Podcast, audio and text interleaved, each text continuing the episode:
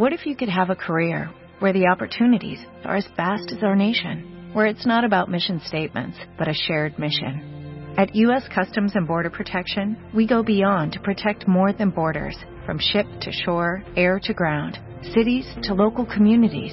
CBP agents and officers are keeping people safe. Join U.S. Customs and Border Protection and go beyond for something far greater than yourself. Learn more at cbp.gov/careers. Eight, seven, six, five, four, baile. two, one, zero. Transmisión. 96.9 FM. Radio. Alejandro Rosas. Álvaro Gordoa, Eduardo Calixto, Emilio Saldaña, Elio Herrera, Ana Mar Orihuela, Laura Medina. Los mejores temas. Los mejores especialistas. Todos los días de 10 a 1 de la tarde. Solo por W Radio. W Radio. 2015.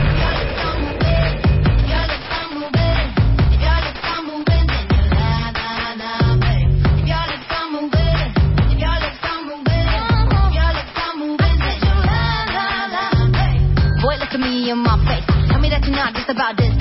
You really think I could be replaced? Nah, I come from outer space. And I'm a classy girl. I'm a Buongiorno, cuenta bien. Bien moderna lucecita esta mañana. ¿Ya oyeron la canción? No, hombre, si viene bien prendida. No, yo, yo ando muy molesta con Luz. Ahora ya con esa... ¿Qué? Muy molesta, muy. ¿Qué pasó, Ya con esa Rebeca? maña de uno también se equivoca y de aceptar los errores, ya sabes, porque dices, güey, prefiero que me digan me equivoqué, Sí, ¿sabes? sí. Entonces ya lo agarran de bandera de, para tapar, toponear todos sus errores. A ver, ¿No? pero pon un ejemplo. Un ejemplo. Luz, ¿cómo es Luz, posible? ¿qué onda con la...? Necesito ese memo. Te voy a leer el, me- el, el mensaje. O sea, espérame. Eso nos pasa por ser condescendientes, A cuentavientes. ver, es que no, es que explica bien. O sea, nosotros somos de la política. Vas a tener menos broncas si me dices la verdad, aunque la hayas regado, aunque la hayas regado. a que si me mientes. Claro, sé honesto. Exacto, sé sí, honesto. Marta, sí, Marta, yo la Todos regué. nos podemos Ajá. equivocar, Exacto. no pasa nada. Nada más digan las cosas. Exacto. ¿Ok? Así es. Así es el rollo, ¿ok? Ok. Entonces, Entonces, de ahí ajá, de ahí, es el típico caso de uno le da la mano a Lucecita y ella se agarra el codo. Ajá. Eso es lo que tú estás diciendo. Totalmente, totalmente. Entonces, explícanos qué pasó, eh, necesitaba yo un memo porque vienen do- dos cuentavientes maravillosos, Marta. ¿Te acuerdas que hablamos eh, la otra vez con una chava de Singapur? Sí, claro. Bueno, está aquí en México. Ah, No, entonces así de increíble. Carlita, entonces, güey, y su hijo, que yo le de- que le decimos Simbita, es, no sabes, Lo mega máximo. fan, mega Ok. fan Mateo. Entonces van a venir al programa. Ajá, ok. Ok. Bueno, es un, un niño, sabemos aquí que hay reglas y por lo menos 24 horas antes tienes que meter un memo. Exacto. Le mando los nombres tres días Quita la música, Chapo, porque es Sí, una, una es una conversación, conversación Chapo, muy bastante seria. seria. Quita la música. Meto el mem, le mando los nombres, Lucecita, es un menor. La- No te preocupes, Rebe, acuérdate que tiene que ser con por lo menos 24 horas. Claro, claro, Luz, de una vez. Ujú. Antier, ¿no? Ok. Ok. No han entrado estos, estos niños de Singapur. ¿Dónde está el memo? Así, ¿eh? Perdón, Rebe. Se me olvidó que firmaras el memo. Desde hace tres días tiene los nombres. Digo, Luz, ¿qué onda con eso? No es posible. Ya voy. Se me fue. Sí se me fue. A veces me equivoco. o sea, ¿cómo? ¿Qué es eso? ¿Qué es eso? ¿Ok? O Te sea, digo una cosa.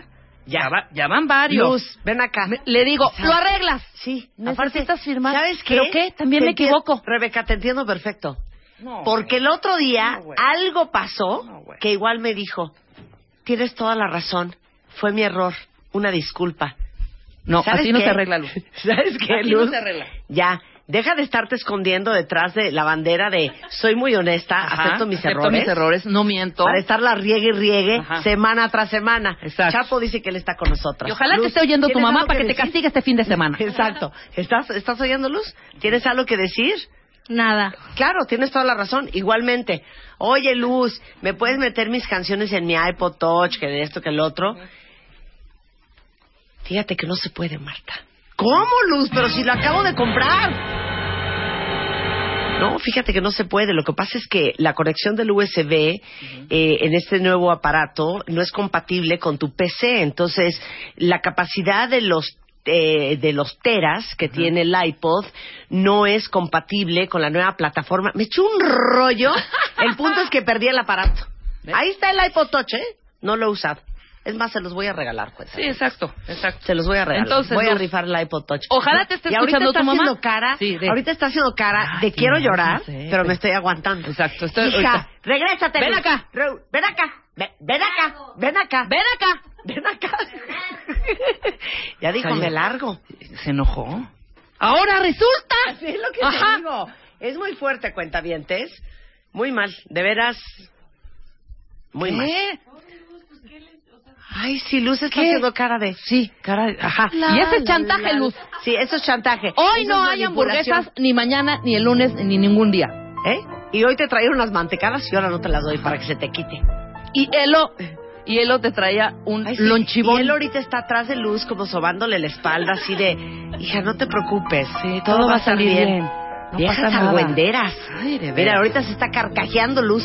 Sí. No, ahora les vamos a decir la neta lo que está pasando. Luz está carcajeando, de hecho, está haciendo una trenza en el pelo. Sí, claro. Así de preocupada está con el regaño que recibió esta mañana.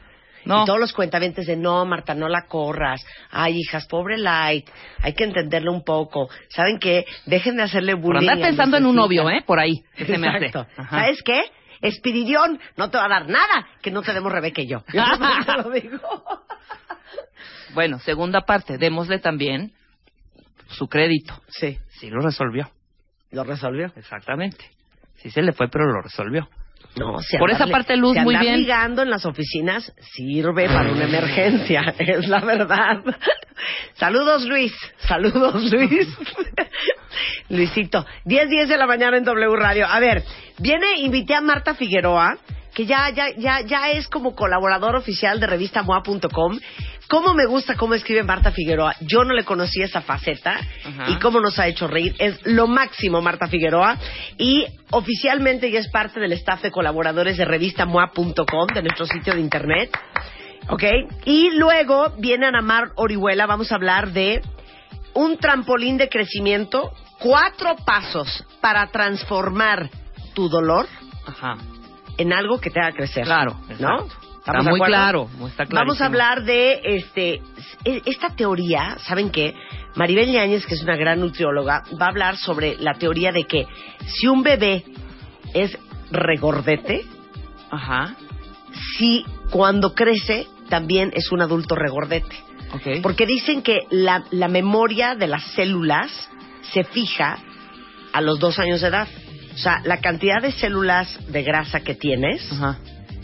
Son las mismas que vas a tener cuando tengas 24. ¿Cómo? Claro, ¿no has oído esa teoría? No. Ah, bueno, ahorita viene Maribel y se las cuenta todas. Exactamente. Entonces vamos a hablar con Maribel Yáñez. Pero, como se los prometí, ya voy a regalar los premios a los mejores memes. Lo que pasa es que cuando lanzamos My Favorite Things empezaron a circular en redes unos memes que son estas imágenes chuscas, ¿qué tal? Chuscas. Chuscas. Chuscas. No, graciosas, cómicas. graciosas, cómicas. La, cómico, ¿no? Ay, qué cómico, ¿no? Ay, me pareció muy cómico, por eso haciendo, lo, pongo aquí en la mesa. otra, haciendo alusión Sí, a My Favorite Things. Entonces, llegaron tantas que dijimos, no, pues ya vamos a hacer un concurso. Claro. Entonces subimos más de 200 y pico a martadebaile.com y luego entonces, muchas de ellas, este... Muy cómicas. muy, muy graciosas.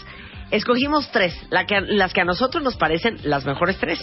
Y entonces, oficialmente, hoy les vamos a entregar a los cuentavientes ganadores de los tres mejores memes. ¿Y qué les vamos a regalar a los cuentavientes ganadores?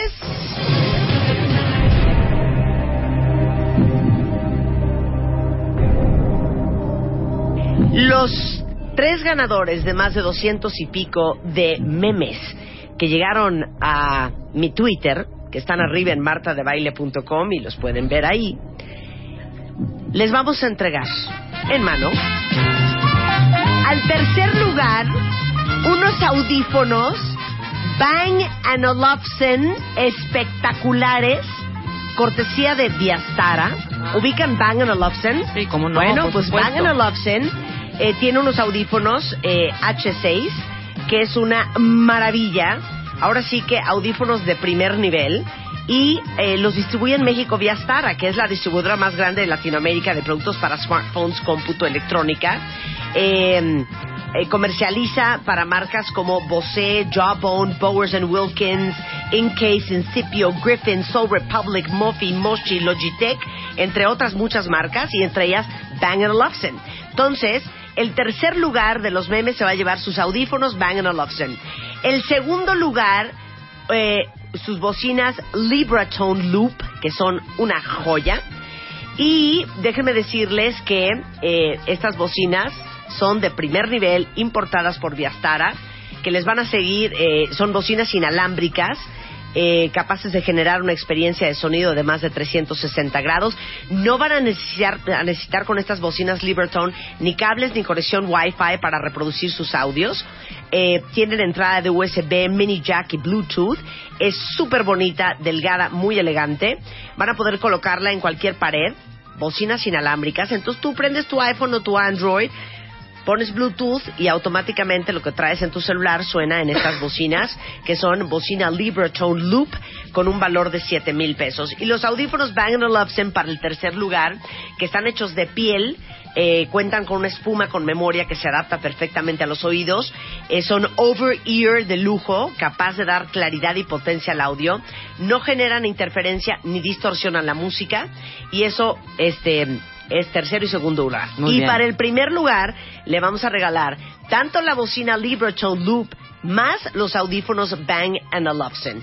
Entonces un regalo casi de 10 mil pesos a los tres mejores memes de My Favorite Things. ¿Están listos? Les voy a decir quiénes son.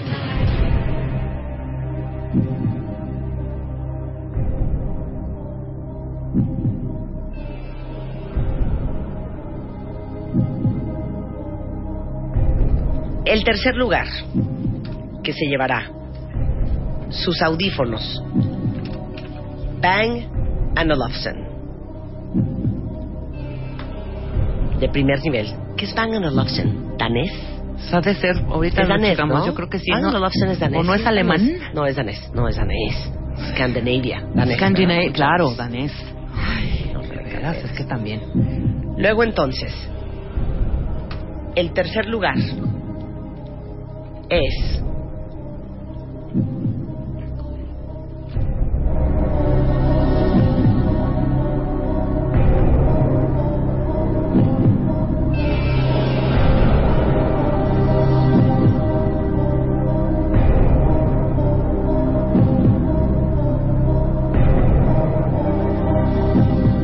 Para. John arroba Johnny Díaz, con el meme que es un niño llorando y dice, Marta, ya no quiero andar en metro. ¡Un aplauso Ah, para Johnny Díaz!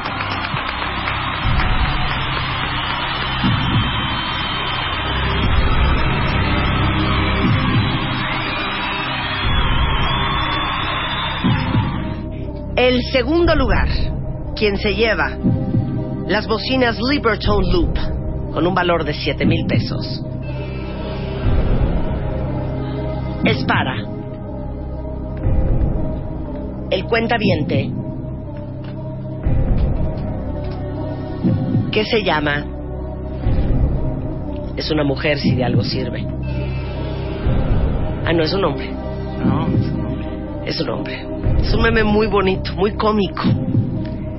Es un niño, un señor, tratando de, de que no se le lleven su equipo de cómputo.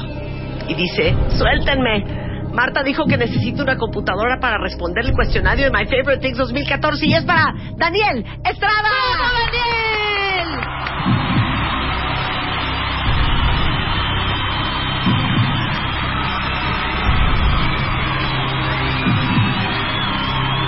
Y el primer lugar, y ahorita se los estoy tuiteando para que vayan viendo los memes que escogimos. Quien se lleva la bocina Libratone Loop. Cortesía a todo este paquete de alegrías de Diastara. La distribuidora más grande de Latinoamérica de productos para smartphones, cómputo y electrónica. Y también se lleva el primer lugar sus audífonos Bang Olufsen. Desde Dinamarca para México con amor. Es aquel cuentaviente que mandó un meme que dice lo siguiente. Lo amé. Lánzate al Cyber Café de Doña Juana y le dices que te saque uno, un ID de cuentaviente. Ya verás. Espérame, es que está muy alta, muy grande, perdón. Sí. Ya verás que pronto nos vamos a hacer de un carrito. Bien bonito. Estoy leyendo lo fatal porque no veo ni madres. Perdóname. Perdón. Muy mal. ¿No puedo hacerlo grande? Es que está genial. Está la foto de Doña Lucha, describe. Ajá, es la foto de Doña Lucha Ajá. y dice como dice Rebeca. Ajá. ¡Chino! Ajá. Ya verás que pro- esto es lo que quiero. Exacto. Ya verás que pronto nos vamos a hacer de un carrito bien bonito que la apodan el Cincuachento y nos va a, ma- a mandar un tal Mike Favorite Things 2014. ¿No está increíble? Ese es el primer lugar de ¡Chino! Sube este. Felicidades a mi queridísimo Daniel Estrada, que mandó para nosotros el meme más gracioso de todos, Más que es el gracioso. meme de Doña Lucha. Exacto. Para él, las bocinas Libertone y los audífonos Bang and Olufsen, ¿ok?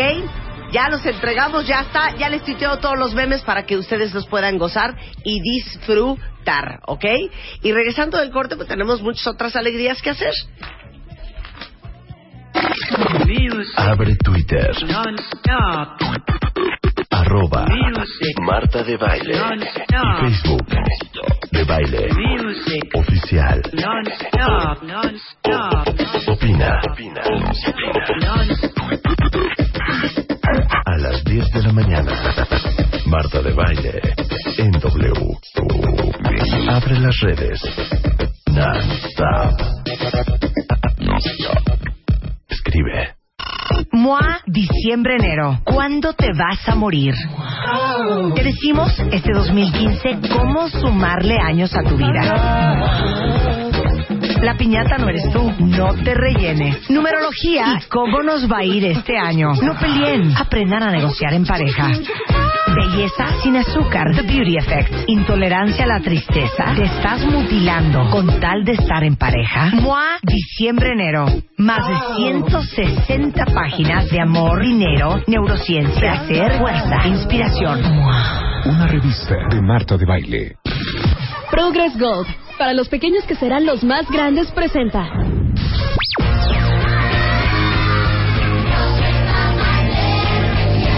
Bebemundo presenta. Why don't you all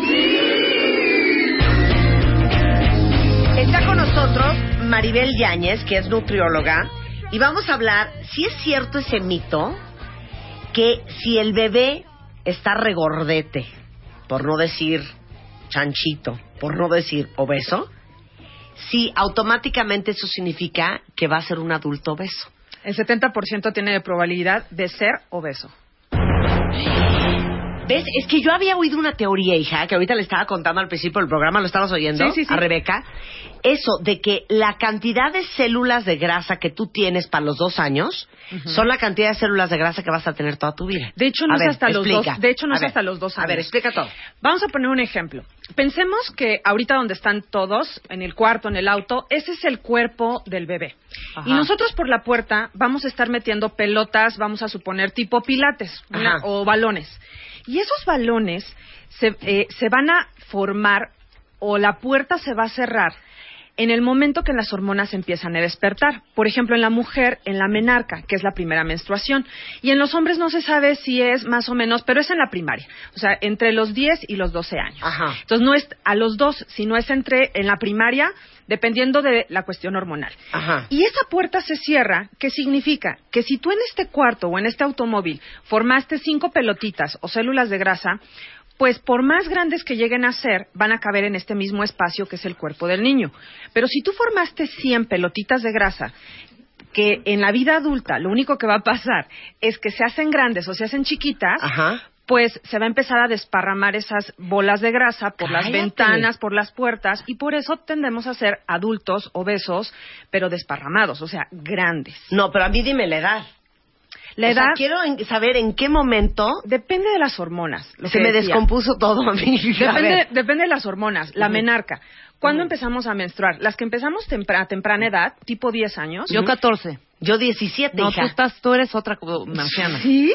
17. ¿Cómo crees, Marta? No. O sea, yo dije, de veras, raro. algo tengo raro, nunca me va a venir. ¿Y cuándo empezaste a crecer? Así de altura. No seas grosera, Maribel. No, no. seas grosera. Cuando te baja, dejas de crecer, obviamente. Bueno, imagínate que me ha bajado a los 12. Por eso. O sea, enana. Diosito decía, a ver si ya, a ver si ya, a ver si ya. No, ya. Pero güey. ¿sabes por qué lo pregunto? Porque ¿No? cuando tú empiezas a tener el botón mamario en las niñas, Ajá. es cuando dices, ya va a venir la menstruación. Así que la- si la niña está obesa, la tienes que bajar de peso. Porque si no, va a adelantar su menstruación y si está obesa, se va a quedar obesa. Claro. ¿Cómo? No me digas. Sí, a ver, claro. otra vez.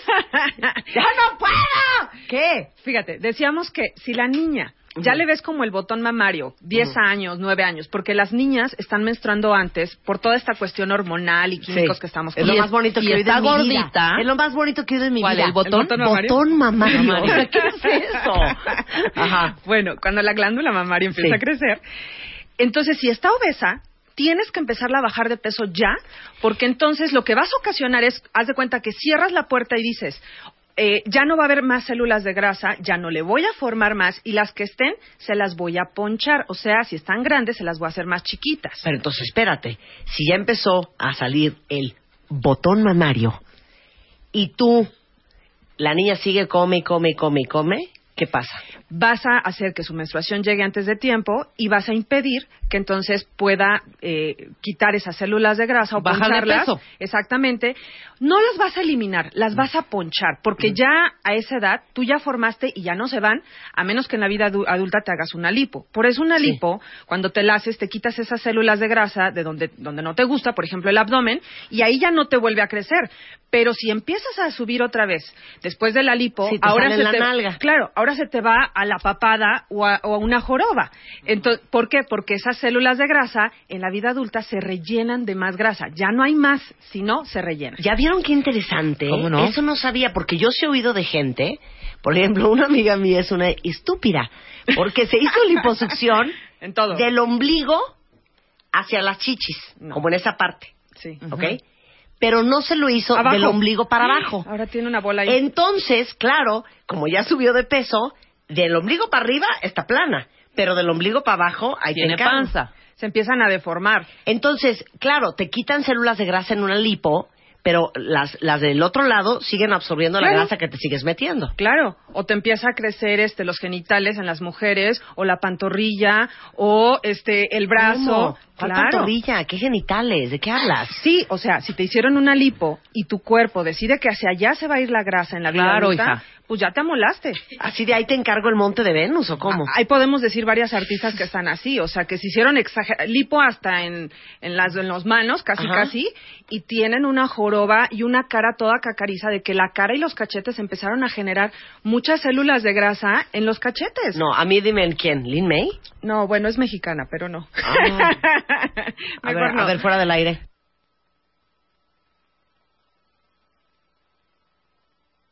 Ok, Ah. ya. Ya me dijo quién. No, no lo vamos a decir. Sí, no. Ok, sí, no Bueno, está bonito. Entonces, eh, fíjate que algo que hicimos mucho con Bebemundo, ¿por qué les trajimos este tema? Porque dijimos, estamos hartos de decir, eh, la dieta, todos los años estamos a dieta y debemos de apren- aprender a comer. Y una de las cosas importantes que nos queremos enfocar en Bebemundo este año y yo es enseñarle a las mamás y a los padres de familia a que los hijos aprendan a comer. Si yo no le, o sea, si yo no sé comer, ¿cómo le voy a enseñar a mi hijo a comer? O cómo voy a pasarle los traumas de, por ejemplo, me pasó ayer que me dice una señora, eh, le dije, oiga, es que le está dando pura cochinada. Me dice, perdón, pero le voy a seguir dando lo mismo porque fue mi única hija y eh, me costó mucho trabajo embarazarme. Así que le voy a dar lo que quiera. O sea, la voy a seguir consintiendo aunque Híjole. le destruya su sistema. Claro, aunque la hago besa para toda la vida. Y bueno, ahorita te lo va a agradecer el gansito, pero en 20 años, pues te va a decir, mamá, mira lo que me hiciste, ¿no? Claro. Entonces, ¿cuál es el momento crucial? O sea, sí hay que enseñarles a comer bien y bla, bla. en pero la ¿Cuál es el momento desde el crucial? cero, desde, Ajá. los, del- desde que nace Ujú. hasta la, que terminan la primaria. Sí. Es cuando tú desarrollas tus células de grasa Ujú. y eh, lo que vas a hacer para toda la vida. Y porque ahí formamos el paladar y porque ahí formamos todos los hábitos. O sea, a ver, espérame un segundo. Todas las cuentavientes que te están oyendo, que son regordetes, que tienen problemas de peso, que padecen de eso, si su mamá a los 6, 7, 8 años hubiera hecho algo al respecto, probablemente no serían gordos el día de hoy. Probablemente. Claro que sí, claro que sí. Gracias, mamá. Gracias. Gracias. Gracias. ¿Sí? Claro. Fíjate que uno de los puntos importantes es la porción. Les voy a dar algunos tips rápidos de, de qué nos tenemos que enfocar como papás. La primera sería la porción. ¿Por qué me sujeto a darle lo mismo que le doy a mi esposo o que le doy a mis hijos más grandes? ¿Quién dijo que cuando vamos a un restaurante esa es la porción que me tengo que comer? ¿Sí? Ujú. ¿Por qué? Entonces, fíjense, en el artículo que les vamos a subir en, en la página de Marta de Baile, les puse un, un ejemplo de qué porcentaje representa en calorías el desayuno, la comida, la cena. Y vamos a poner un ejemplo. Si un niño necesita mil calorías, ¿ok? Dejen de estar contando calorías, pero este nada más es el ejemplo para que vean que el la porción importa mucho. Si el desayuno representa el 25%, la comida el 35%, la cena el 20% y las colaciones o el lunch el 10%, vamos a agarrar el, el- el- el- desayuno, el 25%, ¿sí? De una dieta de mil calorías serían 250. Si yo le voy a ofrecer, por flojera mía, un pan dulce, este, pero procesado, Claro, claro. ¿no? No natural, procesado, con una leche de vaca, que hemos dicho Sí. que no es lo mejor. Con chocolate. Con chocolate. Sí. Y órale, vámonos, córrele. Y va desayunando en el camino. ¿Saben cuántas calorías hay ahí? 580 calorías. ¿Sí? Entonces, ya me pasé del bueno, 25%. Sí. Ahora, no le echen la culpa al desayuno. ¿Y qué hiciste como mamá responsable en la comida? ¿Se lo dejaste a la abuelita? ¿Lo dejaste en la guardería? ¿Le diste dinero para que comiera en la calle? ¿Ok? Seguramente ya no es el 35%, ya estás en el 50%. Y en la cena, pues voy a darle lo que sea porque pues es cuando estoy con ellos, con los hijos, Claro. y en vez de darle el 20% de este ejemplo de calorías, le doy el 40%, ¿vieron cómo el exceso se convierte en grasa, en estas células de grasa que van a empezar a inflar en la niñez? Sí. La porción importa muchísimo. ¿No? Es cuando vamos al nutriólogo. Sí, a mí no pero me es la digas porción, pero es la calidad también. Ah, no, Porque claro. no es lo mismo que un niño que desayuna un huevito con pavo, Claro. ¿entiendes? Claro, por supuesto. A un niño que desayuna este chilaquiles, este frijoles, huevo y una concha. Por supuesto. Y en otros programas hemos hablado exactamente de la alcalinidad y de la acidez, que hemos dicho que entre más natural, más, eh, más sanos vamos a estar, menos enfermos van a estar sus hijos. Vamos a poner un ejemplo. Si yo le doy un sándwich con pan de caja, con jamón, pechuga de pavo y panela, aunque le ponga lechuga, y aunque esté balanceado ese sándwich, está demasiado artificial. Y el hacerlo tan artificial hace que haya demasiadas hormonas y que sus hijos cierren esa puerta del cuerpo para formar células de grasa. Así que sinónimo de natural es sinónimo de delgadez y de salud. De hecho, eh, tuvimos un artículo en Bebemundo de la revista de diciembre-enero de, de cómo hacer un huerto urbano por, por eso mismo. Porque ¿qué le estoy ofreciendo de frutas y verduras a mis hijos? Hablando de, de- de pesticidas, pero también de químicos y de almacenaje en, en, ¿Sabes en la qué pasa? Y despensa. que estoy pensando ahorita que te estoy oyendo. Que los niños son como muy fan de los embutidos, ¿no? Sí. O sea, salchichita. es lo que más les gusta. salchichas, eh, todo lo resolvemos con salchichas Y o jamón, con jamón de Jamón, pavo. sí, o con totalmente, jamón. Totalmente. Todo se resuelve con esos tres ingredientes, ¿eh? Pero ¿por qué son deliciosos? Por los aditivos que tienen. Si, si cada uno fuera a, a una- a la industria alimentaria y vieran cómo se hace una salchicha, una salchicha, un jamón, queda completamente blanca o beigecita como la grasa y no queda ese rosado. Ese rosado es de los nitritos, de los nitratos, de los conservadores. Y fíjense que las salchichas y el jamón tienen bastante carbohidrato. Por eso la salchicha light tiene es más carbohidrato, más harina que, que carne. Realmente no hay carne. Entonces, empezamos a ver la calidad. Fíjate que en cuestión de calidad, yo pensaría en la grasa y en los azúcares que les están ofreciendo a sus hijos. O sea, ¿Sí? O sea, no porque sea pechuga de pavo, eh, que tenga cuatro gramos de grasa a la rebanada. Sí, bajo en grasa es menos de 3. Pero ¿por qué no en vez de darle un jamón de 4 gramos de grasa, le damos una proteína de 0 gramos de grasa, como unos frijoles? Y entonces en vez de darle un sándwich con jamón, se lo damos con frijoles. Un sándwich de frijol está muy fuerte. No, pero se lo hacemos molletes. Marta, las Se lo hacemos mollete. Claro, haces un molletito. O sea, le Sol. cambias el pan de caja por O sea, un bolillo. un amigo mío saca de la lonchera un sándwich de frijol, No. se acabó la amistad en ese Pobre. momento. ¿eh? No, no, no, No, no, no. Qué No. delicia, además, hija. No, ¿a qué, a sea, qué me refiero? casa, Al pan. si quieres. ¿A Sí. qué me refiero? A que hagamos versiones saludables. Si yo le ofrezco el pan de caja con jamón y queso, pues ¿por qué no le das ahora un bolillo que está Sí. más durito o una Sí. chapata chiquita o un mini bolillo, untada de frijoles y le mandas eso de sándwich? ¿Sí? En vez, ya, cambiemos el, el- el- el sándwich típico, ¿no? Entonces, otro de los puntos sería el azúcar. Fíjate, el azúcar es altamente adictiva. Por favor, este año eliminen el azúcar de su, de su despensa. Bueno, lo acaba de decir Maribel. Lo dijo Natalie la semana pasada. O sea, todos los nutriólogos te dicen, dejen de estar comiendo azúcar. Y para los adultos, envejece que ahí les encargo. Claro, y en los niños crean adicción. Entonces, fíjense, la leche, que es uno de los alimentos que, que- que más tiene polémica de los, las leches eh, eh, envasadas para niños, dicen, es que tiene demasiada azúcar. Bueno, este año vamos a subir en Bebemundo qué marcas de leches tienen menos azúcar, pero que tienen 40 nutrimentos de una vez en la leche. O sea, todo eso Y hay te que estás pensar. viendo benévola, hija. Sí. ¿Y los jugos? No, bueno. Está muy cañón Un la cantidad de jugo que toman los niños. Un juguito, ¿cuántas calorías tiene? Mira, un jugo tiene 120 calorías, pero no ese es el problema, sino el shot de azúcar combinado con un pan, con un gansito y con un sándwich. ¿Cuántos Claro. carbohidratos hay ahí? Ah, Cuando dije ahorita el azúcar, dejen de dar azúcar, también dejen de dar carbohidratos. A eso me refería con, con azúcar. No puedo dar un shot de carbohidrato con azúcar porque le voy a gener- generar una ansiedad y voy a volver al niño un ansioso, depresivo, con estados de ánimo arriba, abajo. O sea, no solamente son las células de grasa. O sea, el pan dulce.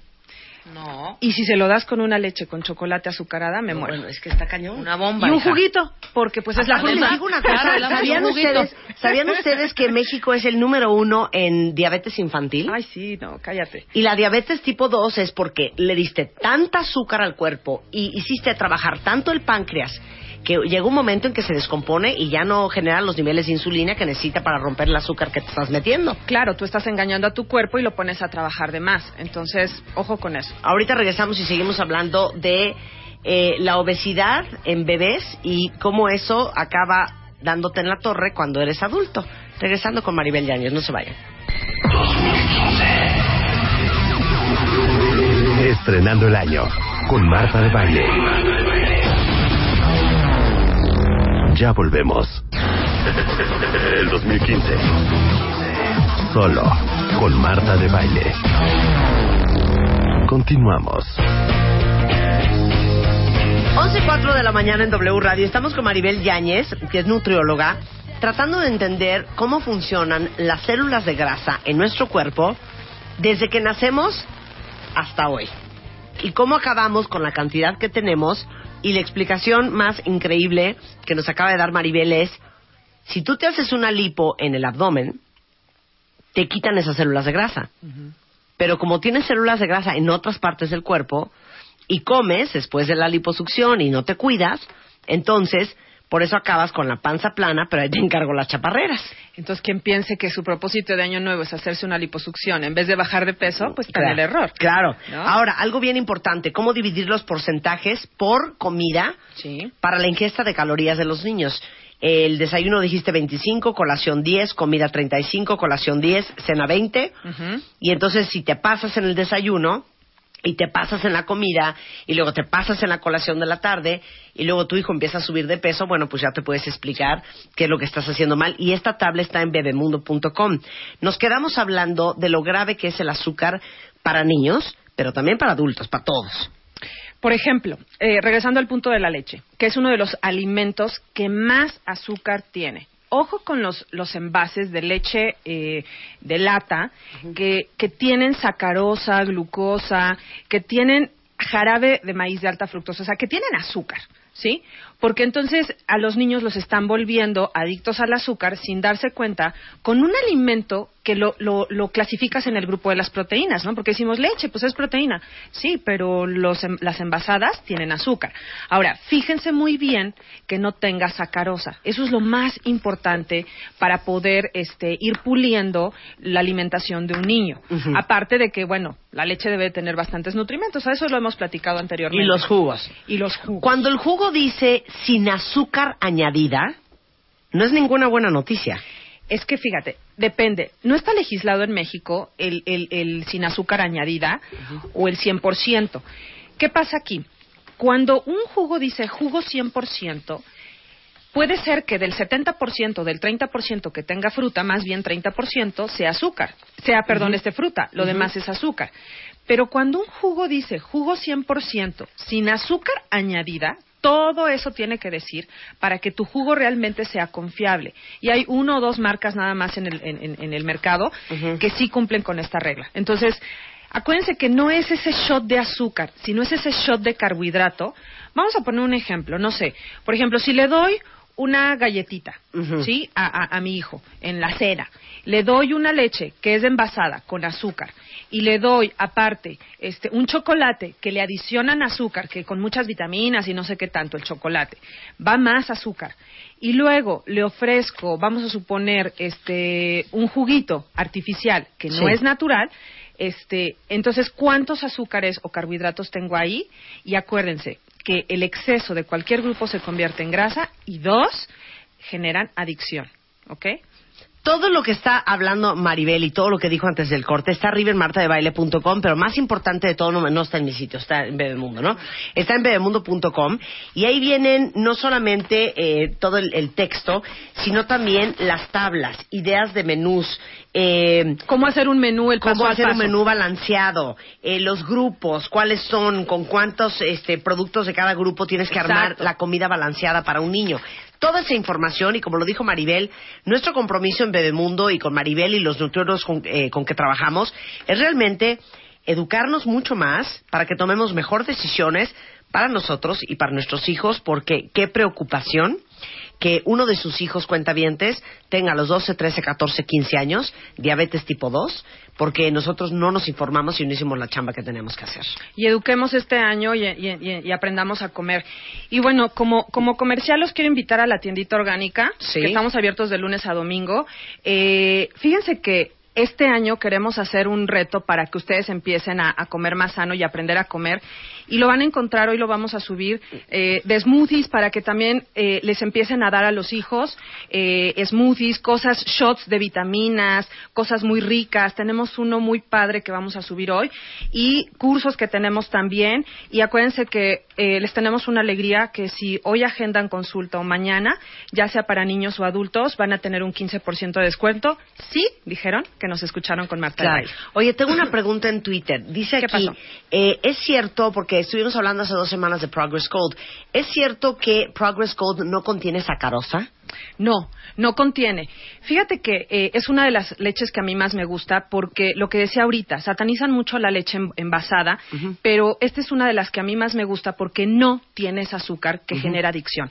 Aparte de que tiene 40 nutrimentos diferentes y eso es muy importante por lo que decías de la calidad de los alimentos. Entonces, algunas veces hemos hablado de los superfoods y de los alimentos que contienen muchos nutrimentos en uno mismo. Este puede ser uno de ellos. Claro. Pero a ver, Progress Gold es para, para que, es para un año en adelante, Sí, ¿verdad? es de continuación. Es fórmula de continuación. Sí. O sea, en realidad es una forma de decirte, no debes estar tomando leche de vaca, porque la leche de vaca no tiene todos los nutrimentos que todavía necesita un niño a, partir del año de edad. Claro, y como no damos azúcar antes del año de vida, ¿cuál es la mejor leche después del primer año de vida? Una que no tenga sacarosa. Claro. Entonces, Progress Gold no tiene sacarosa. No. ¿Qué tiene? Tiene otras vitaminas, eh, no está endulzada y tiene diferentes, 40 nutrimentos diferentes que la verdad, este, lo hemos platicado en otras ocasiones, es muy alta en, en- en vitaminas y es muy rica y deliciosa para los niños. Ok, entonces a- aclaramos esa esa Sí, porque nos lo duda de, lo- de los cuentavientes que el Progress Gold que es a partir del año de edad y es una maravilla porque tiene más de 40 nutrimentos que necesitan los niños para desarrollar todo su potencial y aparte no tiene sacarosa. Muchas gracias, Maribel. Gracias a ustedes. Un placer tenerte aquí, querida. Gracias, como siempre. 11, 11 de la mañana en W Radio. ¿Qué es lo que las mamás quieren para sus hijos? Verlo sano, verlo crecer. Dale a tus hijos Progress Gold, ya que su especializado sistema de biofactores contiene más de 40 nutrientes para ayudar a potencializar su máximo crecimiento. Progress Gold, para los pequeños, que serán los más grandes. La leche da proteínas. Consulte a su médico. Progress Gold, para los pequeños que serán más grandes, presentó. MOA Diciembre-Enero. ¿Cuándo te vas a morir? Te decimos este 2015 cómo sumarle años a tu vida. La piñata no eres tú, no te rellenes. Numerología cómo nos va a ir este año. No peleen, aprendan a negociar en pareja.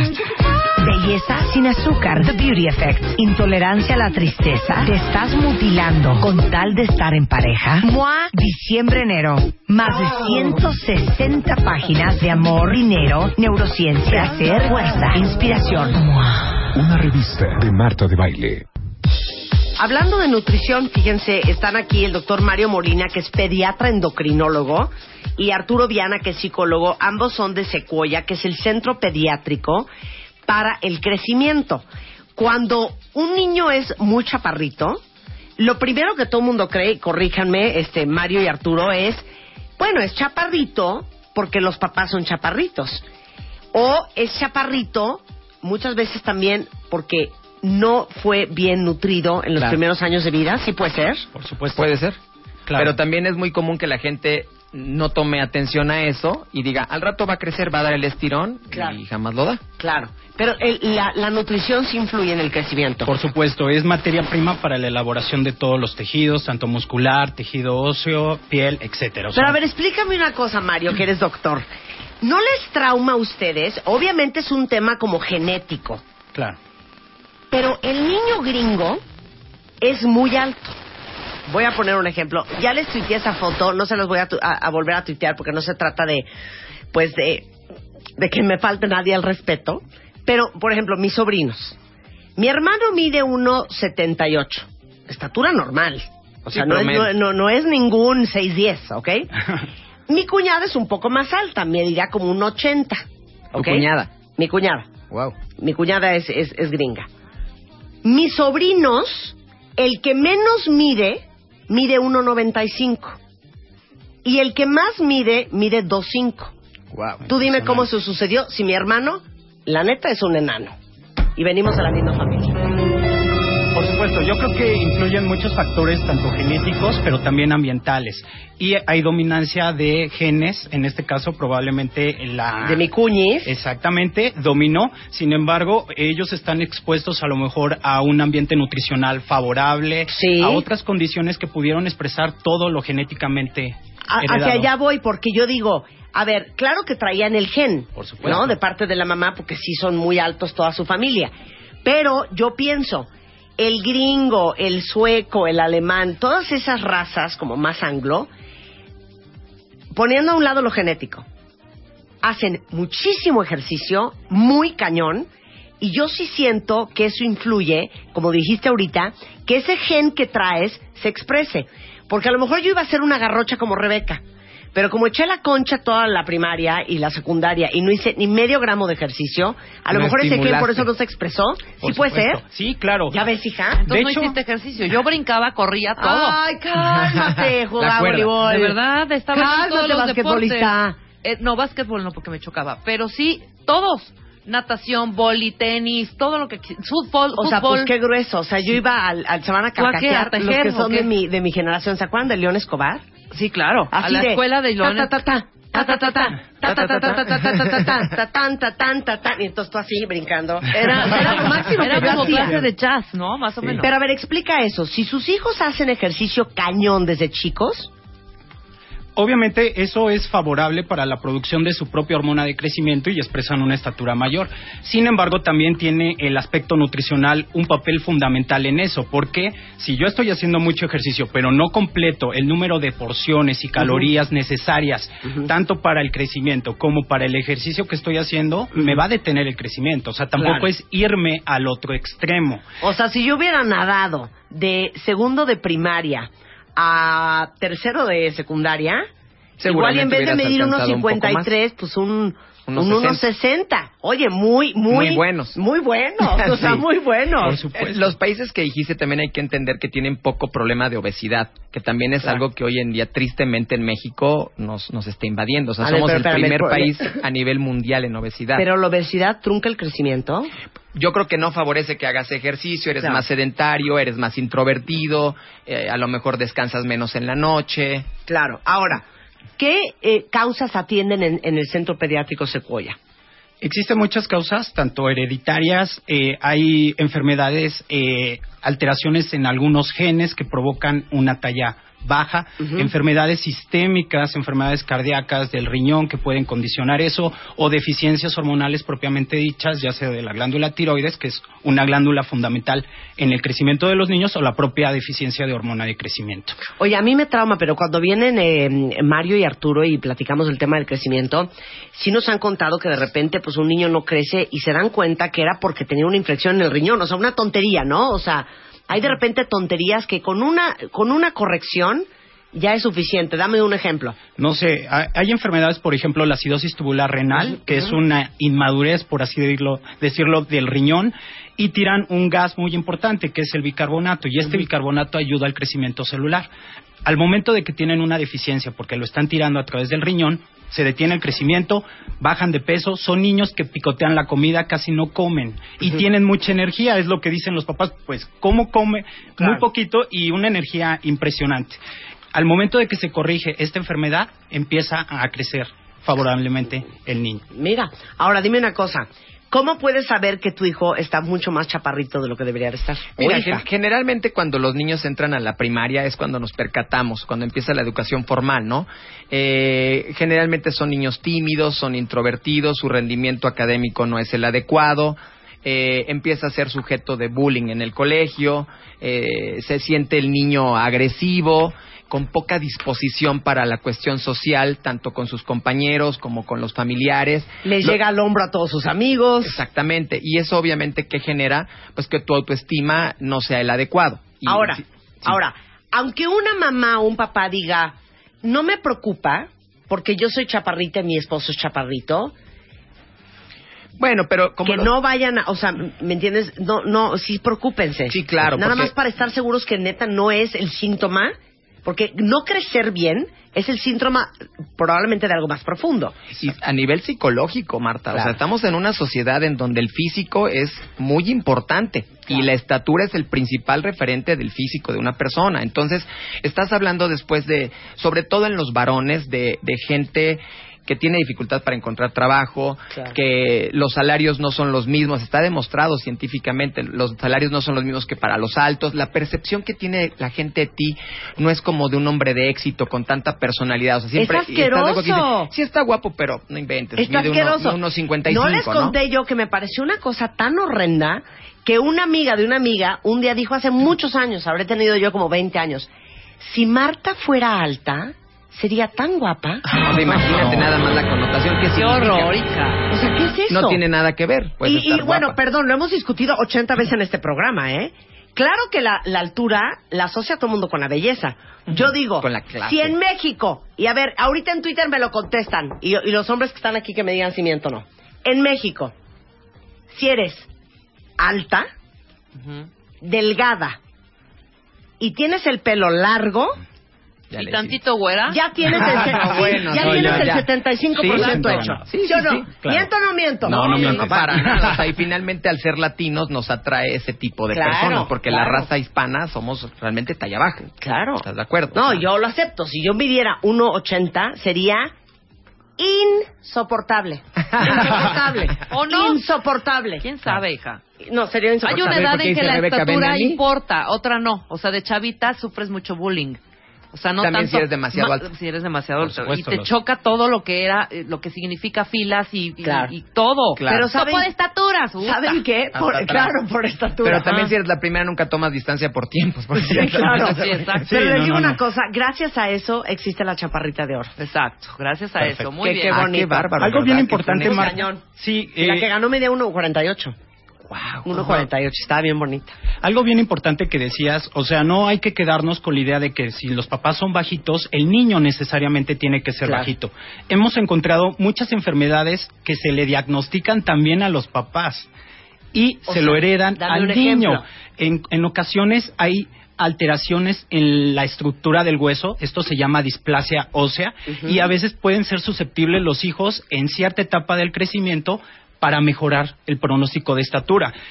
Nosotros medimos a los papás, tanto a la mamá, al papá, y en ocasiones vemos que ciertas características clínicas nos hacen sospecha, hacemos los estudios y confirmamos el diagnóstico. Mejora el pronóstico de estatura y son niños que rebasan hasta de 10 o 15 centímetros al papá, ¿no? Ahora, otro, otra pregunta rápido. ¿De qué depende qué gen se expresa? Porque, por ejemplo, en mi caso, mis hijas son más altas que yo, ¿no? Una mide como unos 57 y la otra mide como unos cin- 63. Mi, el padre de esas niñas mide 1,89. Muy alto. Si tonta no soy. Sí, claro. No Hay que mejorar la raza como Claro. los papás. O sea, mide casi 1,90. ¿Por qué las niñas no son más altas? Genéticamente, eh, lo- el varón es un poco más eh, alto que, que la mujer. O sea, si mis hijos hubieran sido hombres, hubieran sido más altos que ellas. Por supuesto. Sí, entonces, eh, en teoría, se debe de expresar el 50% del gen masculino y el 50% del gen femenino. Pero en ocasiones también el medio ambiente hace que se exprese determinado. O sea, ¿qué me estás diciendo? Que muy mal que no las llevé a nadar todos los días. Por supuesto, la alimentación, muchas cosas influyen, tanto la cuestión también Sí. psicológica es parte fundamental en la expresión de Ok. estos genes, ya que aportan solo el 70% de la estatura final, o sea, el 30% va a ser por el medio ambiente. Ah, ah, eso no me lo sabía. O sea, los genes definen el 70% de la estatura. Exactamente. Lo que hagas, el 30%. Claro, mucho. es que les va otra. Mi hermana, la mayor, mide unos 78. Oye. Denise mide unos Te 78, cae, yo pensé claro. que era también chaparrilla. Bueno, Hija, es una garrocha. Eugenia, ¿cuánto mide? Eugenia de las mujeres es 60. la segunda, entonces. Claro. Y luego yo. Y luego tú. Yo soy donde la marrana torció el rabo. claro, mi hermana mide unos 78, pero sí, es la verdad. Denise, mi hermana, era súper atleta desde chava. Claro. Dormirse temprano. Gracias, también mamá. Gracias, mamá.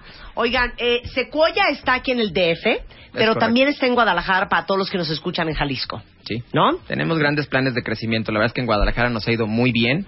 Y, es lo único que ven.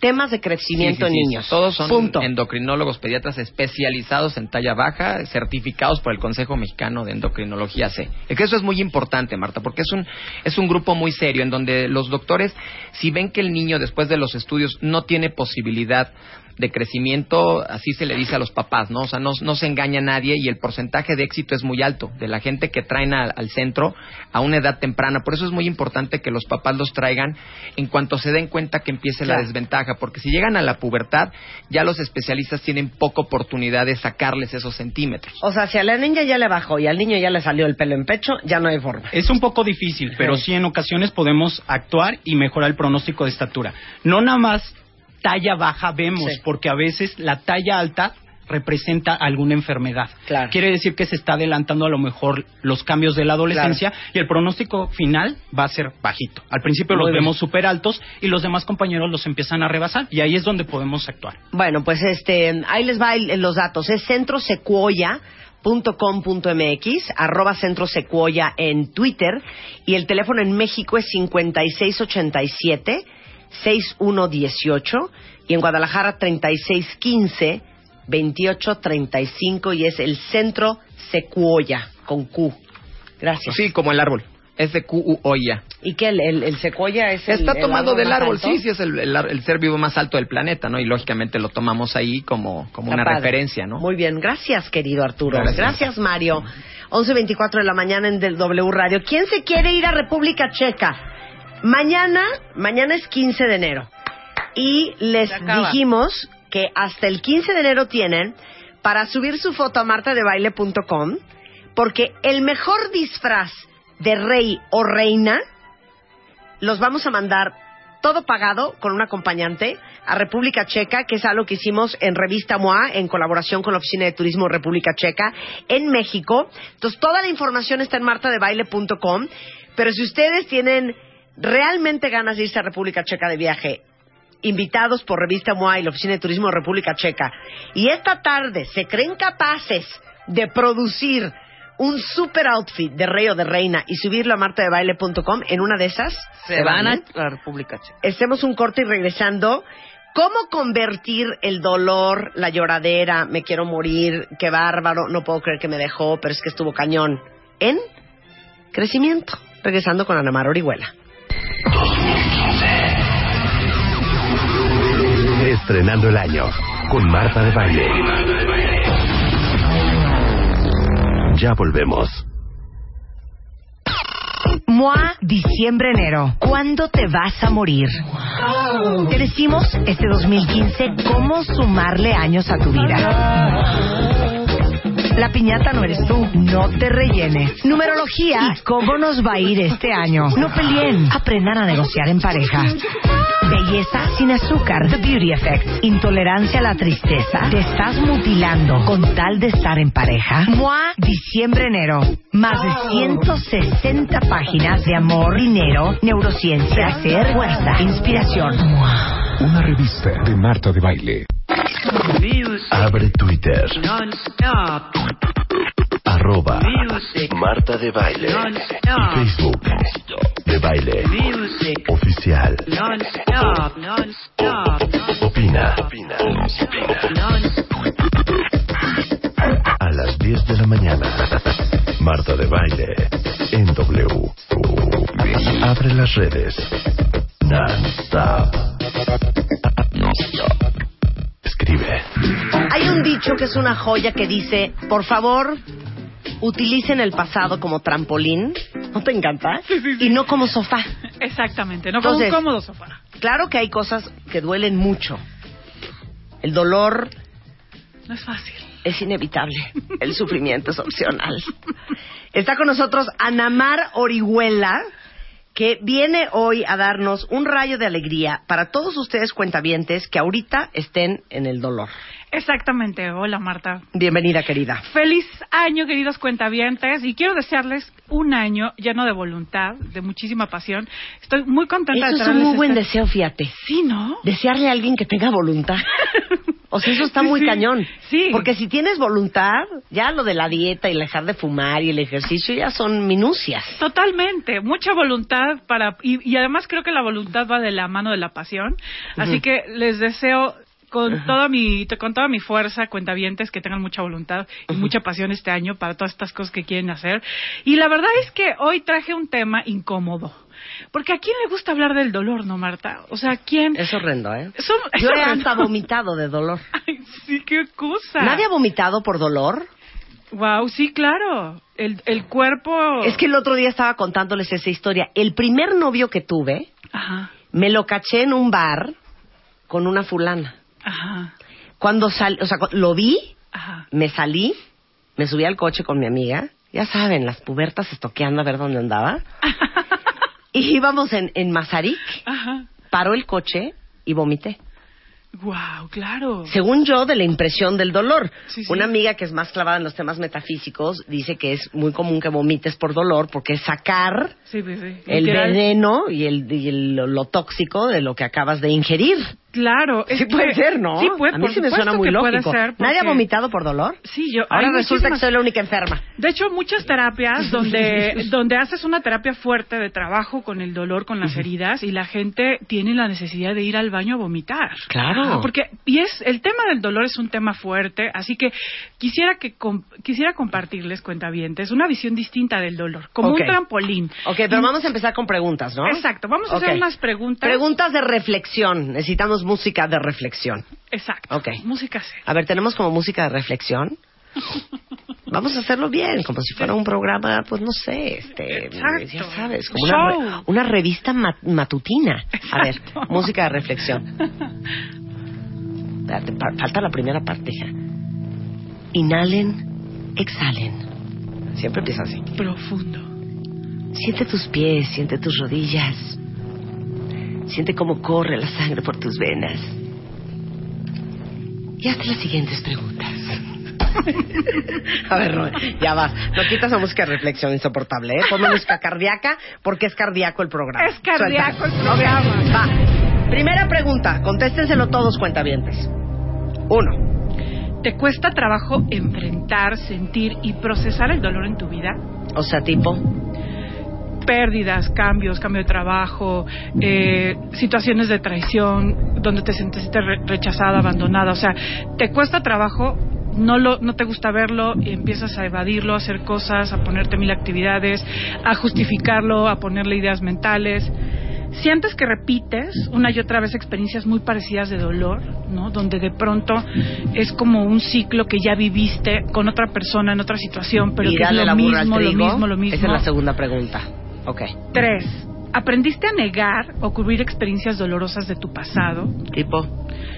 Pues mm, no, en realidad yo mm, no me duele que me haya traicionado mi pareja, en realidad ya la relación estaba mal y ya no nos importa.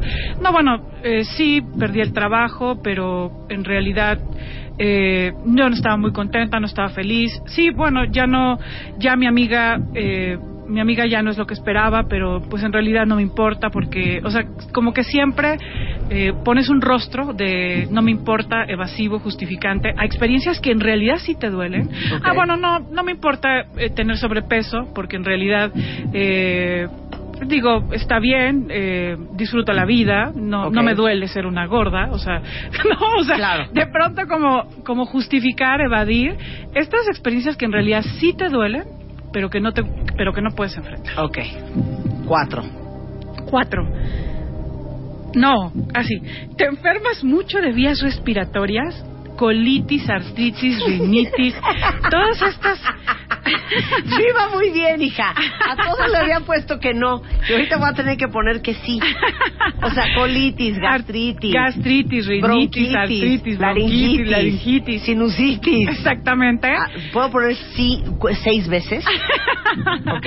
Sí, todos estos son justamente formas en las que somatizas el dolor que no sabes cómo expresar, acomodar y mirar en tu vida.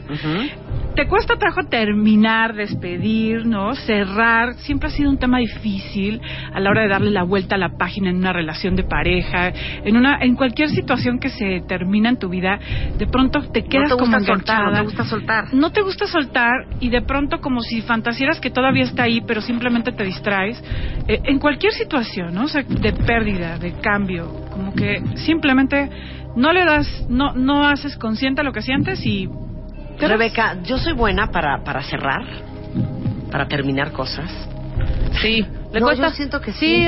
es práctica. Sí, Parece hombre, realmente. práctica. Ok. Claro, claro. Llevo Bueno, pero sobre todo en términos emocionales, ¿no? O sea, estas cosas que Sí. esta persona que quería, esta situación en la que realmente me sentía identificada, que era importante Totalmente. para mí, ¿Me prestan una como darle la vuelta, ¿no?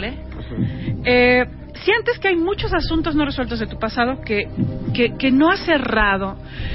No sé, el resentimiento con tu amiga que, que dejaste de ver porque nunca pudieron aclarar esta situación, Ay, el no. enojo con este, este, esta, esta relación, este amigo, esta pareja, este trabajo, esta familia, este tío, esta tía, o sea, como que hay muchos aspectos de pronto de tu familia, de la gente que quieres, que, que sientes que vas cargando porque, porque nunca se han atrevido a hablar y a limpiar esta experiencia de dolor. Estas son características de una persona que ha aprendido a evadir el dolor, a negarlo, a distraerse, a hacer mil cosas, a, a- sentir una amenaza en relación al dolor. Y bueno, creo que me gustaría muchísimo explicarles cuentavientes por qué sería bueno y por qué es importante enfrentarlo, conocerlo, sentirlo, vivirlo, hacerlo consciente. Porque a lo mejor nos acostumbramos como un mecanismo de defensa a darle la vuelta, a ser, a ser hábiles como para no sentirlo. Para sobrevivir. Para sobrevivir. Porque si no acabas vomitando. Porque como, si no- como dice un estúpido de un cuentaviente que dice aquí, ¿no será que vomitaste cuando viste a tu novio con una fulana porque te dio asco verlo? Oye, pero sí hay muchos que han vomitado hasta después de una terapia. Exacto, no, sí. Mira, O sea, yo hasta después de un masaje. Mira, Cuando me, mira. cuando me Sí, tocan claro, puntos Claro, ahí. Yasmín dice que ella vomitó puntos. después de un asalto. Ah, claro, obviamente. Es que te Por digo, supuesto. dice Ulises, yo vomito de dolor cuando me da migraña. Bueno, esa es otra Esa es cosa. otra cosa. Sí, este, Alguien más dice, claro, yo también vomité un día que corté con un novio que quería mucho. Claro. O sea, si por así es a las seis estamos en el hoyo, ¿o qué? Que, no, bueno, creo que el, el dolor es para que nos demos cuenta que el dolor es una energía muy fuerte, que si tú, que si no tenemos conciencia y nos atrevemos a mirarlo, se incrusta en nuestro cuerpo, se incrusta en nuestras emociones y transforma nuestra personalidad. Eh, decía Buda que existen dos caminos para la evolución, ¿no? Uno a través de la conciencia, de hacernos conscientes de las cosas que no están funcionando en nuestra vida, y otro a través del dolor, o sea, a través de las patadas y los, las enfermedades y las situaciones que de pronto nos pasan y que y que y que no y que de- a lo mejor anteriormente pudiste haber evitado si te hubieras dado cuenta que estabas muy ansiosa, que te estabas sintiendo enojada, que estabas eh, como negando una manera de estar en la vida y de pronto pues viene la enfermedad o viene una situación de dolor que te hace ser consciente de estas cosas que la vida de pronto nos va diciendo. Así que creo que me, me gustaría preguntarte, cuentaviente, o sea, ¿a ti cómo te gusta aprender? O sea, ¿te gusta aprender a través de las experiencias dolorosas, las enfermedades, los, los truenes, las situaciones difíciles? O, o te gusta observar, ¿no? Lo que está diciéndote la vida, lo que está diciéndote esta, esta situación que te duele, que te conflictúa. O sea, eso es algo que es muy importante que, que podamos procesar. O sea, el dolor tiene un sentido, es una energía muy fuerte. Eh, somos una cultura que nos gusta negar el dolor de nuestra vida, pero es verdad que existe un dolor y, y- y muchas veces es- hay mucho dolor albergado en nuestro cuerpo y, que tiene que ver con nuestro pasado. El cuerpo físico guarda la memoria de nuestro dolor y, y ese, ese cuerpo físico impacta nuestro cuerpo emocional, porque nosotros tenemos también un cuerpo emocional donde está esta memoria y este cuerpo emocional eh, digamos que impacta y transforma las creencias que tenemos de nosotros y de la vida. Ajá. Claro. Lo- lo- lo- yo sí soy fiel creyente en la teoría de que todos venimos a aprender ciertas cosas en la vida. Sí. Y esta es mi teoría. Cuando tienes algo que aprender, la vida te lo va poniendo en bonito. Exactamente. Si no estás aprendiendo la lección, Sí. se va poniendo Ruda la cosa. Ahora sí que se va poniendo proporcionalmente Sí. más fuerte, Sí, sí. dependiendo de qué tan eh, de qué tan eh, sonso te quieres hacer. Exacto. Hasta que te llegan las patadas, las patanerías, los empujones y otras artes marciales. Claro. A ver si así aprendes la lección. Claro, porque el dolor es un gran catali- es un gran movilizador. O sea, nos mueve hacia los cambios. O sea, ¿qué nos, cómo, ¿cómo haces cambios en tu vida cuando eres consciente que te duelen? Que te duele esta relación donde no eres vista, por ejemplo. Que te duele esta, esta, esta relación con el trabajo donde, donde te sientes eh, dormido, muerto, eh, cansado, agotado. O sea, que eso te duele. O sea, eso, cuando tú eres consciente de ese dolor, siempre hay un movimiento al respecto. Ok, vamos a hablar de las cuatro etapas de procesamiento del dolor. ¿Ok? Exacto. Las cuat- hay, hay etapas en donde nosotros nos encontramos en- con el dolor y vivimos ciertas etapas de procesamiento. Como decíamos, eh, para empezar, necesitamos quitarnos la idea de que no hay que sentir dolor, que sentir el dolor está mal y que hay que evadirlo, negarlo o ponernos a hacer mil cosas para no sentirlo. Bueno, de hecho en MOA tenemos un artículo sobre eso. La gente que es intolerante a la tristeza. Ajá, exacto. Que es un poco la intolerancia al dolor. Es la intolerancia al dolor, sí. Claro. ¿Cómo sabemos, Ana? Hay, much- hay muchas características de una persona que tiene intolerancia a la tristeza, ¿no? Como siempre haciendo mil cosas, muy saturada, como siempre muy alegre, todo. La vida es light, hay que disfrutar, como demasiado histriónica, ¿no? O sea, de pronto la vida, de pronto la vida no es siempre felicidad y alegría.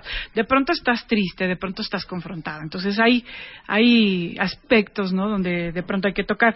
Y bueno, cuando el dolor llega, si es tu caso, cuenta o sea, si tú estás en un momento donde la vida te está poniendo enfrente a una situación de dolor, llámese en tu relación de pareja, llámese en la relación contigo, quizá una enfermedad, quizá algún aspecto importante. O sea, Sí, lo primero- familia, chamba, lo que sea. lo que sea. Pri- Lo primer, la primera etapa es que empieza la crisis y en- es el encuentro con el dolor. Lo que llamamos el- la crisis, el, el sentir que algo duele, el salir de una zona de confort, es el momento donde empiezas a sentir que lo que era ya no es, que te duele, que hay una crisis, que hay un cambio, que, en fin, es un momento de revolución. Ajá. O sea, es un momento de, de estar sacudido. Ese es el primer paso. Eh, aceptar que eso es así y observarlo es muy importante para pasar al siguiente paso, al siguiente, al siguiente momento donde de pronto eh, nos enojamos con ese dolor, porque ¿quién va a querer la crisis? ¿Quién va, quién va a querer salir de la zona de confort? ¿Quién, quién va a querer eh, sentirse eh, desubicado y Que des- te movieron el tapete. que te movieron el nadie esto no tenía que haber pasado, esto no estaba en mis planes, esto no suponía suceder así. Sí, ¿por qué me está pasando esto a mí? ¿No? O sea, como que es el momento donde te enojas y te cuestionas. Y el siguiente paso siempre va a haber como una cierta crisis de rebeldía, o sea, como una negativa a este a este llamado que la vida nos hace, porque como bien decías, eh, en realidad ese dolor está teniendo una función de una invitación a moverte de una creencia, de un hábito, de una manera de estar en la vida que ya no funciona, que ya no te hace bien, que es momento de dar un paso. Entonces, cuando, cuando llega este dolor, lo primero que quieres es aferrarte a lo que eras, aferrarte a lo que tenías, negarte a que esto, esto tiene que ser así, ¿no? Entonces hay una negativa al llamado. Y empiezas porque yo, porque a mí, yo no me lo merecía. Exactamente, no a negarlo, a querer evadirlo. Este es justamente el segundo paso donde nos enojamos con esta realidad.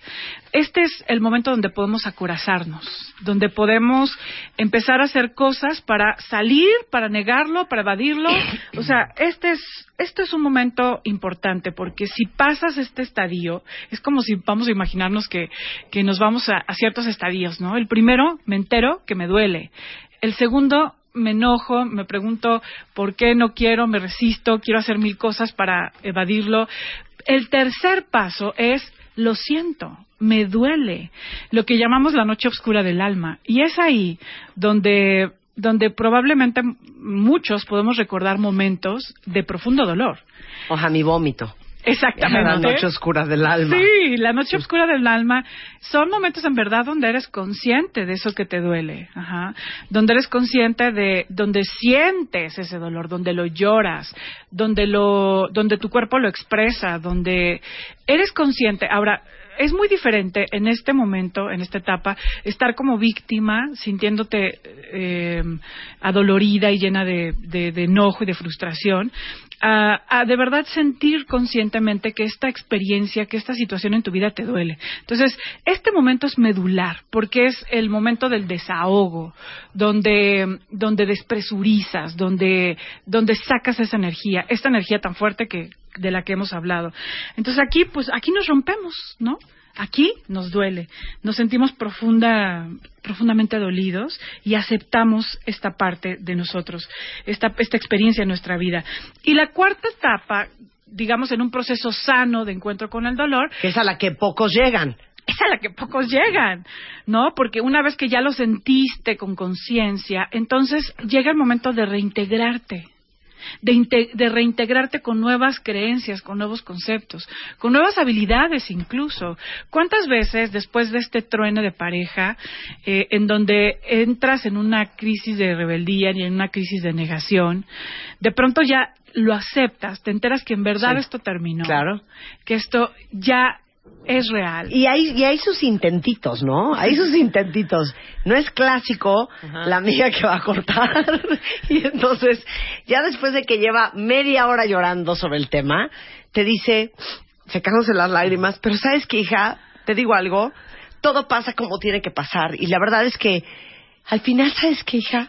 Es para lo mejor. Claro. Es para lo mejor. Y, y creo que, y tú sí, mana. Ajá. Sí. De eso se trata, claro, sí. Y entonces yo, porque sabes que Rebeca, o sea, te digo algo, hija, ya neta, neta, me doy cuenta que ni estaba tan contenta. Estoy, estoy de acuerdo. Es más, Sí, la verdad. Claro. ¿no? Entonces Además dices, ya querías tronar, salió. ¿no? O sea, exacto. Sí, ya quería tronar, Ajá. hija, y la verdad es que sí estuvo feo como pasó, pero creo que es para lo mejor. Claro. Entonces tú dices, ya le hicimos. Exacto. Pero de repente a los corte, cinco minutos después.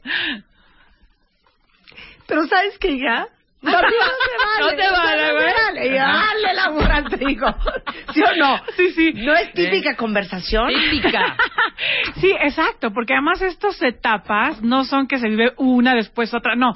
Claro. De pronto sientes Hay ese recaídas, dolor. hay recaídas. Hay recaídas, lo expresas. Después de ese dolor, pero si se dan cuenta, cuentavientes, después de que sientes ese dolor, algo entiendes. Y a lo mejor hay otro momento donde esa herida necesita ser expresada nuevamente y algo más entiendes. Y, y la idea es que a través de esa experiencia lleguen comprensiones de si estabas dando mucho, de si no estabas poniendo límites, o de si a lo mejor este, en realidad ya ni estabas dando al 100 en tu trabajo, no querías estar. O sea, de pronto te enteras por qué esta situación de dolor está tocando tu puerto. Claro, es que mira, Paola Villaseñor está agarrando muy bien por dónde van a amar. Dice ella, yo prefiero que me duela bien y bonito unos días a vivir una agonía por años. a vivir una agonía por años. Y, me, y, me- y- y retomo esto justamente eh, porque la idea con este tema, cuentavientes, es que se den cuenta que tenemos un montón de dolor que son agonías de años y que, y que a través de ese dolor que negamos, que nos tragamos o que evadimos, vamos generando heridas en, nuestro, en nuestra alma, heridas que vamos reproduciendo y generando una serie de realidades una y otra vez. O sea, ¿cuándo se hacen estas heridas? O sea, todo dolor genera una herida.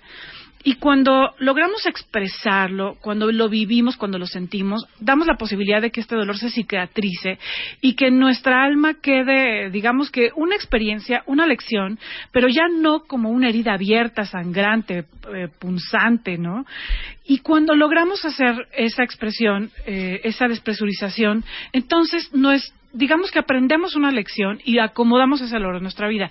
Pero ¿qué pasa cuando hay muchísimo dolor en el pasado? Porque si te das cuenta, Marta, esto lo podemos hacer ya con conciencia y a lo mejor a través de nuestra experiencia hemos aprendido que negar el dolor, evadirlo, está mal. Entonces Claro. hay que sentirlo, prefiero sentirlo, prefiero hacerlo consciente y no negarlo. Pero ¿qué pasa en, est- en estas etapas del pasado donde no, no eras tan consciente y de pronto tuviste muchas experiencias dolores que te fuiste tragando? O sea, que fuiste recibiendo y que no supiste cómo procesar, que simplemente te acorazaste, te defendiste, te enojaste, ya no confiaste, te hiciste muy mental, muy racional, te hiciste, en fin, te acorazaste, porque todo el dolor que no encuentra una forma de expresarse, lo que hace es que se acoraza en nuestro cuerpo y transforma nuestra manera de estar en la vida. Vamos a imaginar como si fuera una tubería, ajá. o sea, la tubería que está llena de, de- de mugre, está sucia, entonces ya no fluye, ya no fluye el agua, ya no fluye la energía. Es así como se podría ver en términos de nuestra alma el dolor que no hemos procesado. Es, Sí, lo traes atorado. lo traes atorado. ¿Y cómo se nota que está atorado? Es que toda tu energía creativa, tu energía de, de- de cambio, de, de pasión por la vida, de pronto parece que está mermada. No tienes ganas, te cuesta trabajo, eh, te sientes como... No confías. No confías, sin entusiasmo. O sea, hay una energía creativa que se ve cortada. Y ahorita regresando al corte, si quieres, hablamos de cuáles son estos cinco dolores que se, que se quedan tragados ahí en, en nuestra alma. Y que A ver quién trae cuál. Y luego, neta, ¿cómo se procesa el, el dolor viejo? Exactamente. El que traes arrastrando desde hace muchos años. Sí. Si quieren chambear, regresando con Ana Mara Orihuela, no se vayan.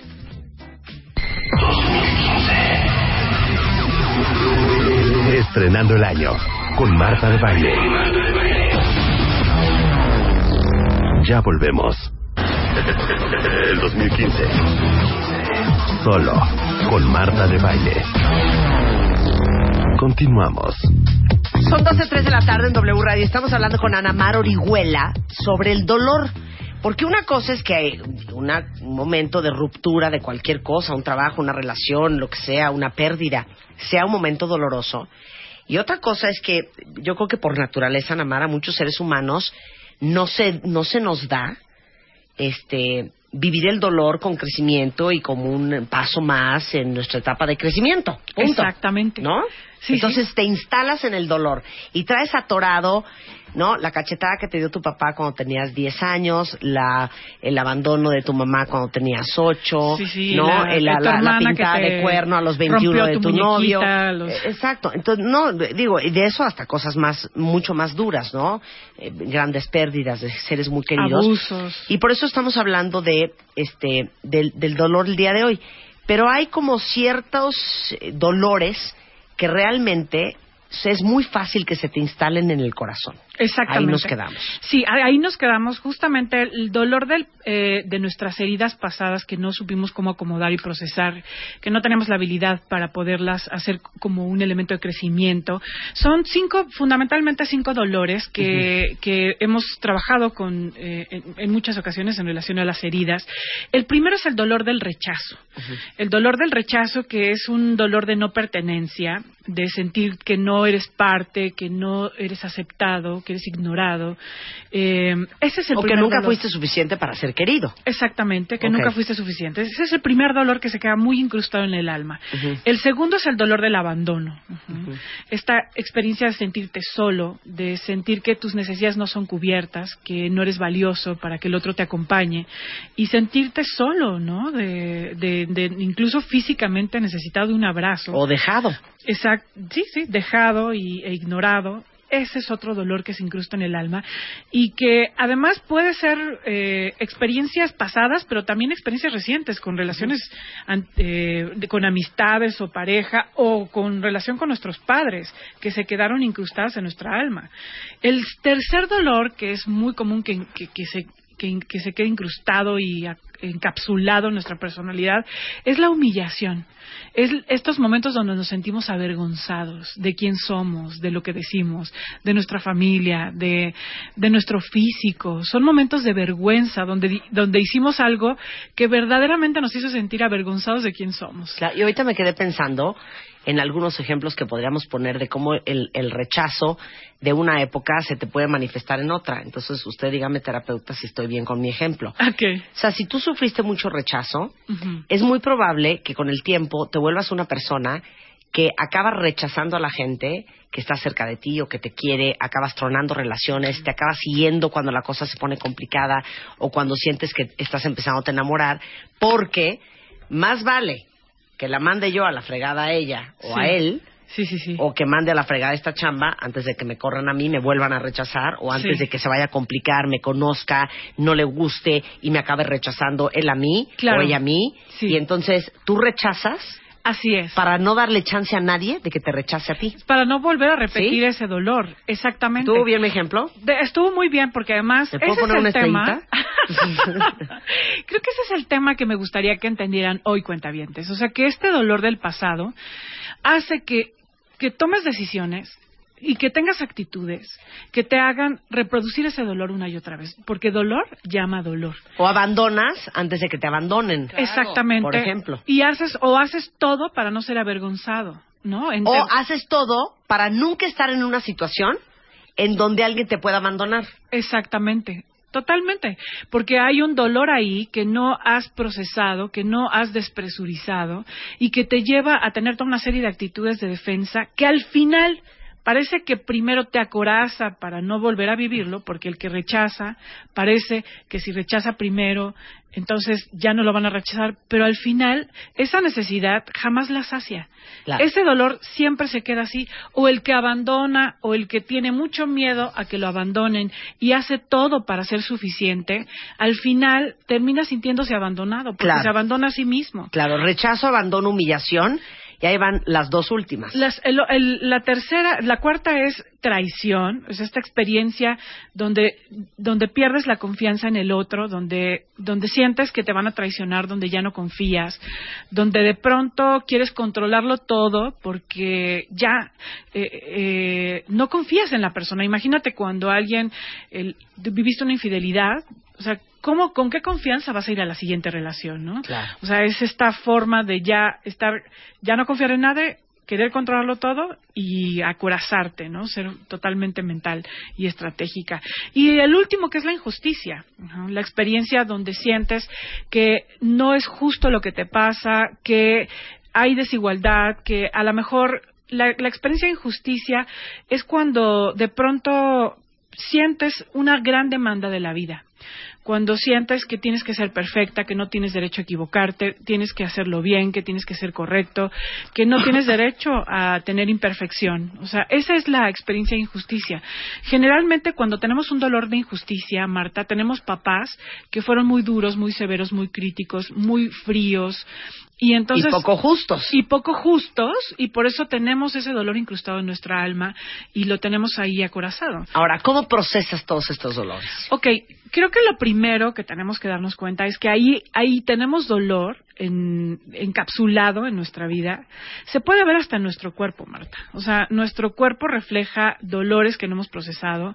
Se nota en nuestra garganta, en nuestro pecho, se nota en, en- en nuestro estómago, en nuestro cuerpo. Por ejemplo, cuando, cuando tenemos el, el- la- en la garganta el dolor se siente muchísimo. En el pecho también se siente como un vacío. En el estómago, ca- casi siempre son estas partes, ¿no? Donde sentimos O el sea, de dolor. lo que padecemos tú y yo, hija. bueno, es que creo que creo que es muy importante que si nos acostumbramos a tener a, a evadir el dolor y a ser muy buenos ah, como dándole la vuelta entender que si lo sigues haciendo, el cuerpo lo va a manifestar. Y el cuerpo co- cobra facturas mucho más altas. Eh, la verdad es que no se trata ni de ir por dolor innecesario, ni se trata de abrir heridas que no tienen ningún sentido. Date cuenta, yo creo que el primer paso de procesamiento del dolor es darte cuenta eh, cuál es el dolor que está en tu presente y cómo se manifiesta. Porque la idea no es ir a abrir y destapar cuestiones del pasado innecesarias. No. O sea, hoy en tu presente mi dolor se manifiesta en mi enojo con la vida, en mi falta de confianza, en mi necesidad de control, en mi enojo conmigo, en mi rechazo con, de mi, con mi cuerpo, en mi enojo con los demás, en, en mi exigencia de perfección. O sea, ¿cómo se manifiesta este dolor? Porque ¿cómo sabes que es dolor? Porque de alguna forma es, es rígido, no tiene flexibilidad, es una expectativa que está siempre presente y que al finalmente, y finalmente es como una exigencia a la vida. Ajá. O sea, recu- recuerden que el dolor, el dolor que no expresamos, que no procesamos, entonces lo que hace es que genera una defensa en nuestro carácter, en nuestra manera de estar. Entonces, necesitamos observar cómo es que manifiestas hoy ese dolor. A lo mejor siempre estando sola, no queriendo hacer- no queriendo comprometer con comprometerte en una nueva relación, exigiéndote muchísimo. Estos son típicos mecanismos de, de un dolor encapsulado que hay que mirar, que hay que observar. Porque, ¿Por qué? Porque como decíamos, si no ah, te haces consciente y aprovechas ese dolor como un como un motor de crecimiento, después ese dolor simplemente toma decisiones por ti y sigues reproduciendo. Como decíamos, eh, el que no aprende la lección, cuando aprendes la lección, el dolor desaparece, pero para aprender la lección tienes que sentirlo, hacerlo consciente y traerlo a tu vida. Si no, pues simplemente se reproduce una y otra vez. Entonces, entender que no está en el pasado, ¿no? Que hoy sigue en tu cuerpo, en tus reacciones, eh, hacer consciente de que cómo se expresa, como decíamos, a través del, del control, del perfeccionismo, darle espacio, darle espacio a, hacer, a sentirlo, a hacerlo consciente. La única forma de darte cuenta que necesitas un cambio en tu vida, que la única forma de, de generar como un motor de movimiento, de desahogo, de expresurización, es de verdad de darte cuenta y de sentir el precio que pagas por estar, ahora sí que, como diría un buen amigo, con las nalgas apretadas por la vida. Ay, cállate. con, con, por, por andar acorazado, enojado, defendido. O sea, estas experiencias eh, a las que nos hemos acostumbrado a estar, pero que, que, pero que podemos vivir diferente. Claro, pero no se trabaja en una sola sesión. Exactamente. Tener paciencia es algo muy importante. ¿Sabes qué, Marta? Creo que algo que tenemos que entender, cuentavientes, es que el crecimiento es un proceso. Es un proceso y, y que no se trabajan las cosas una sola vez o que puedes, ah, yo ya trabajé mi- a mi padre, a mi madre en una sola sesión. Eh, es un proceso donde en, un- en- en algún momento estás preparado para llorar una cosa, pero después de dos años estás preparado para llorar otra cosa en relación Que- al mismo tema. Es que sabes qué pasa, qué triste cuenta es que la sabiduría venga con los años y con los trancazos. Porque yo estoy pensando en los momentos en que he sentido mucho dolor en mi vida y veo para atrás y digo, qué mensa que estoy. Si hubiera sabido ese día lo que sé hoy, mi vida Sí. sería otra. Claro. Y lo hubiera vivido diferente. Pero yo sí creo que cuando tú, neta, neta, neta, con todo el corazón y con toda la fe, crees y entiendes que todo lo doloroso que te pasa en tu vida es lo mejor porque eso es lo que tienes que vivir. Sí. Porque eso es lo que te toca vivir. Porque eso es lo que necesitas eh, crecer. Y que eso tiene que pasar para que tú te puedas convertir en una mejor persona, por más duro que sea. Cuando Sí. realmente esa idea te la compras, Sí. entonces el dolor tiene sentido. Claro. Lo que, lo que, en- lo que, ya iba a decir una grosería, lo que enchila del, en- del dolor es que La resistencia. sientes injusticia y no entiendes por qué te está pasando a ti, y te da mucho coraje y te sientes en desventaja y te sientes impotente Sí, y sí, frustrada y abusada. Porque dices, oye, yo no Una debería estar viviendo esto. Te sientes una víctima. Una víctima de la Pero vida. cuando dices, bueno, hasta qué padre que me está pasando esto y que estoy llorando como Magdalena, Sí. porque qué increíble que en este momento yo estoy creciendo y estoy aprendiendo una lección súper fuerte, Sí. Pero súper valiosa. Claro, es que Pero es que no nos lo compramos así en el momento. es que a veces no nos alcanza para eso. Sí, claro. ¿No? Y, y, y de pronto la vida nos va enseñando a no tomarnos la vida tan en serio. Porque todas estas circunstancias que nos duelen, hay un dolor, Marta, que es un dolor involuntario, que es una circunstancia que, que a lo mejor no, no depende absolutamente de ti, a lo mejor una enfermedad, la muerte de alguien, situaciones que la vida te trae y con las que no puedes hacer nada, simplemente fluir Claro. y aceptar que eso es así e intentar porque no le puedes a lo mejor alguna imagínate tú una cuentaviente que nos escucha que le acaban de diagnosticar a su hijo cáncer a lo mejor nos puede decir oye ¿Cómo, ¿Cómo voy a poder mirar el dolor como una oportunidad? El dolor de ver a mi hijo enfermo, o el dolor de ver a mi madre enferma, o el dolor de una pérdida significativa. Entiendo que esto en algún momento es incomprensible. Claro. Pero definitivamente confía porque es un dolor que no elegiste y que la vida por alguna circunstancia te trajo. Y, y el dolor siempre es un procesamiento del alma, es, es el viaje heroico de tu alma.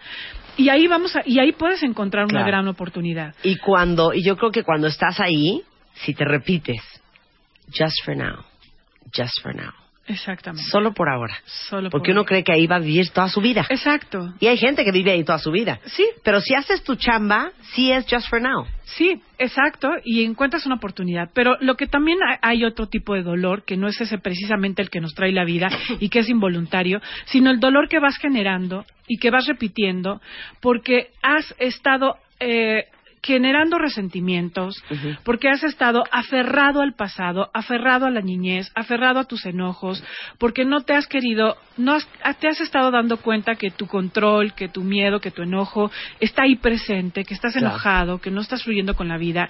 Y ese dolor, ese dolor sí lo podemos evitar. Ese dolor no es un dolor que la vida nos trae, sino que hay que mirar y hay que procesar. Y para esto hay que sentirlo. Y yo creo que hay que evitar ese dolor innecesario, Marta. Porque bueno, ya el dolor que la vida te trae, porque estar vivos es, es, un, es una... Pues duele, ¿no? Es una experiencia es de cierto dolor. Sí. Pero hay dolor innecesario, que es estos dolores que hay que trabajar terapéuticamente y enfrentar.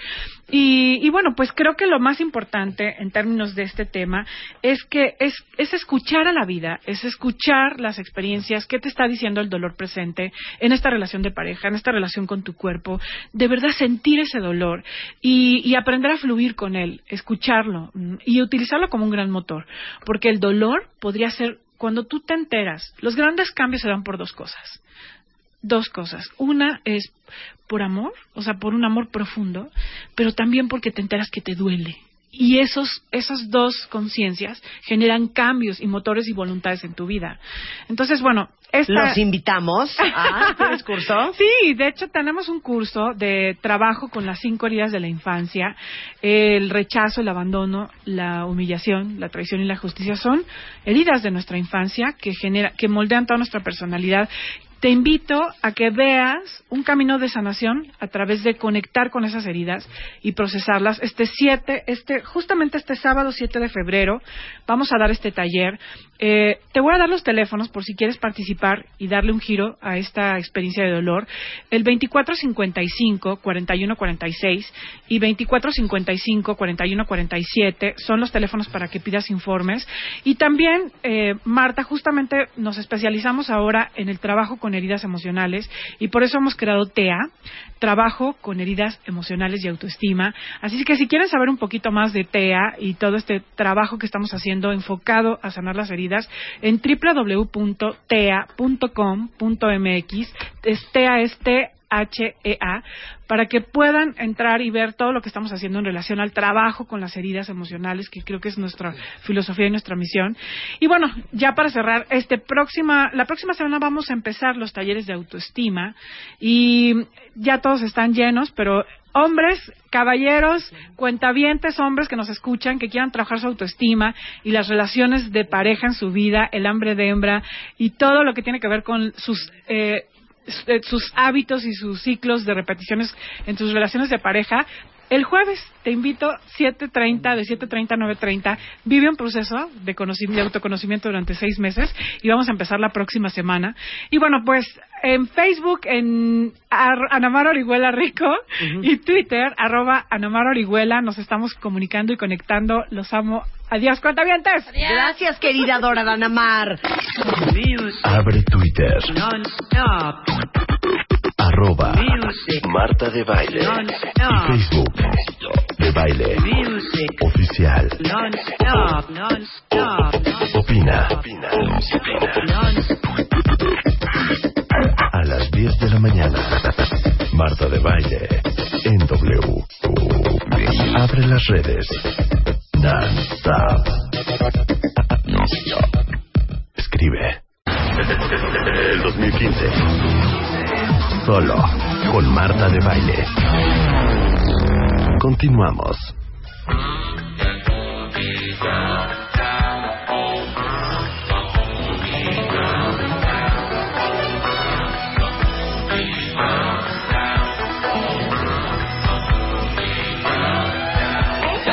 Mira con qué te estamos recibiendo, Marta Figueroa.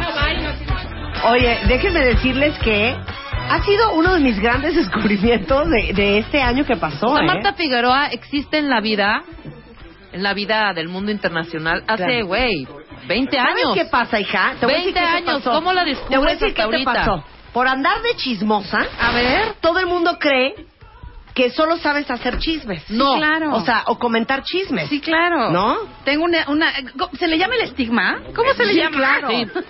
El estigma. No, se llama mata la- perros, la- mata la perros de mi parroquia. Mata un perro un día y vas a ser mata perros toda Sí, tu vida. es mi cruz, es mi cruz. Claro, entonces ¿Es tu todo el mundo cree- asocia a Marta con el chismerío. Pero claro. Marta es súper Ahora, talentosa. ahora hay que decir una cosa. ¿Qué? Hay de Había de chismes, chisme, sale bonito el chisme también, ¿no? O sea, si lo Sí. hice bonito. El- No, el el, el lunes, es- el lunes yo me sentía, bonito, el pues. lunes yo me sentía Marta Figueroa, Sí.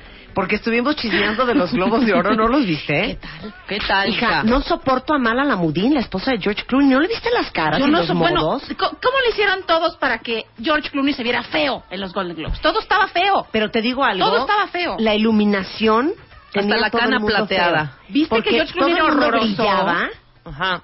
Se le veía diente como de pirañita. Sí. Acéptenlo, no se ofendan, acéptenlo. George Clooney estaba feo. ¿Cómo, cómo le hicieron para que se viera feo? Pero, pero Eugenia y yo y Rebeca comentábamos el lunes, o sea, nosotras en Marta Sí. Figueroa, Sí. que la mala Lamudín, la esposa, Sí. que tiene fama de súper inteligente, Muy flaca y muy rica, pero... no muy fraca, muy rica, pero no, no soporté sus caras de...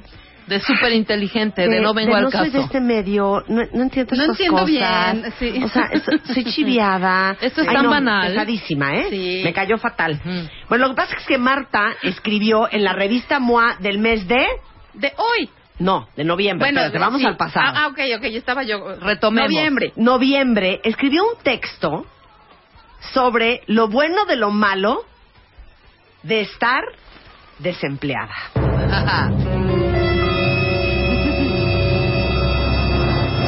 tuvo tanto éxito, ¿cómo te tuitearon en redes? Ah, no, me tuitearon todo el día, me echaban unas porras que yo estaba emocionada hasta las lágrimas. Y entonces, hoy tengo la noticia de que ya no estoy más desempleada en el terreno columnista. Ya no. ya no. Oficialmente a partir de hoy van a poder ¡Eh! leer a Marta Figueroa todos los miércoles. ¡Bravo! En revistamoa.com. Pero fíjate, les digo algo.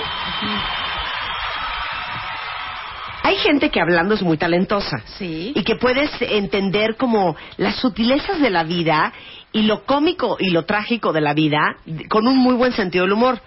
Pero de eso, a tener la habilidad de ponerlo en papel, no es cualquier cosa. Está cañón, claro. Quiero leer un pedazo del texto que escribió en el mes de noviembre Marta Figueroa sobre el desempleo. En lo que lo bajo, Ok. di, por ejemplo, como que comentaste, para que vean como de qué va la columna de Marta Figueroa a partir de hoy. Eh, bueno, ese día comentábamos que, que a veces lo bonito de estar sin empleo es que puedes ser tu propio jefe, ¿no? Estás desde tu casa, trabajas, Claro. te levantas tarde, Muy bonito. todo el día. Claro, mira, te pones Remigio, a acomodar Remigio, cajones, agarra el Remigio. micrófono, hijo. Remigio, Claro. fíjate que está Hola, desempleado. Remigio. Remigio Marta. No te deprimas. Remigio. Tómame de la mano y no te deprimas. Sí, claro. El desempleo no es el fin del mundo, Ok. es el inicio de una nueva vida. Pero no saben en mi empresa que estoy desempleado, de decir, ya se me tiene un broncón.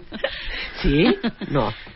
No, pero viene Ahí viene un señor con cara de abogado con un No, portafolio. pero ciérrame la vamos a hacer un matamesta con Marta Figueroa. A ver. tú, lo bueno de estar desempleado. Eres tu propio jefe. Muy bien. Te puedes levantar a la hora que quieras. Ok. A ver, vamos en Twitter. Gatito, estar desempleado. Ok. Ajá. ¿No? Lo bueno de estar desempleado y váyanme mandando sus tweets. Remigio. Puedes soñar con muchísimos negocios. Que Muy bien. crees que puedes hacerlos todos. Claro, Sí, claro. Muy bien. ¿Vas, Marta? Eh, puedes acomodar cajones todo el día y ver series. Claro. No tienes que saludar diario a Bedoya ni a Ramírez del piso de recursos humanos. Muy bien. Punto. Para mí sería, podría hacer ejercicio todos los días sin que nadie me presionara. Por ejemplo, a ver, bueno, esa soy yo, Remigio, cada quien sus cosas. Va, Remigio. Vas. Este, puedes sacar el cocinero que todos llevamos dentro. Muy bien, muy bien, muy buen, muy buen valor, muy buen valor. Marta Figueroa. Una sumamente importante. No tienes que aguantar a ningún jefe u o jefa. Bien. Muy bien. Eso es muy bueno. Muy bien. Vas, Rebeca. Puedes, si te gusta desvelarte, desvelarte a cual, o sea, dormirte a la hora que quieras sin el- la, la presión de, ay, no, ya me tengo que acostar porque me tengo que levantar a las seis. ¿Qué es eso? No. Claro. Te Vámonos. puedes desvelar como quieras. Exacto. Eh, yo diría, eh, mm, eh, mira, dice Olis Bu, no ves jetas todo el día. Claro. No ves muy jetas todo el bonito. día, muy bonito. Este, Carla dice, no te peleas con las otras chicas del metro, no hay pisotones. No tienes que entrar a la tanda al edredón a fuerza. Claro. ¿No? O sea, Claro, por. claro. No quiero entrar. Mira, Yolanda dice, puedes comenzar tu propio negocio. Totalmente. Mira, Claro, claro, Eh, dice Jimena, estar desempleado, mira, no tener que saludar de beso a toda la oficina. Eso es muy agradable. Eso es muy, muy, muy agradable. Sí. ¿Qué otra, fa- ¿Qué otra cosa nos falta de lo bueno o de malo de no tener chamba? ¿Sabes qué es padrísimo? Que ¿Qué? puedes Ajá. puedes cerciorarte de ese, de ese chisme urbano Ajá. de que cuando estás en tu casa en la mañana se oye espantoso la aspiradora, ¿no? Ajá. Sí, claro. Claro, Lo cual claro. es absolutamente cierto. Claro. Sí, claro. Mira, don, don Cigarra dice, aprendes a economizar y a gastar menos. Sí. Di lo que dijiste tú en la columna de Ah, noviembre. no, yo decía, depende de, de si eres un desempleado con presupuesto o sin presupuesto. Ah, bueno, pues- No, que es la palabra mágica. Tienes presupuesto y nadie te ve ni el polvo, no andas ahí por la vida. Pero si no, yo le decía a Marta que de ahí a la cárcel había un paso. Sí, claro. Porque te empiezas a prostituir, de ahí te robas algo y de ahí Claro. te O sea, ya, a la cárcel. Yasmín dice, puedes Que no hacerte te tus, suceda, tus smoothies detox con calma y tranquilidad Bien, para todas las claro. mañanas. Exacto. Mira, eres dueño de tu tiempo, organizas todo a tu antojo.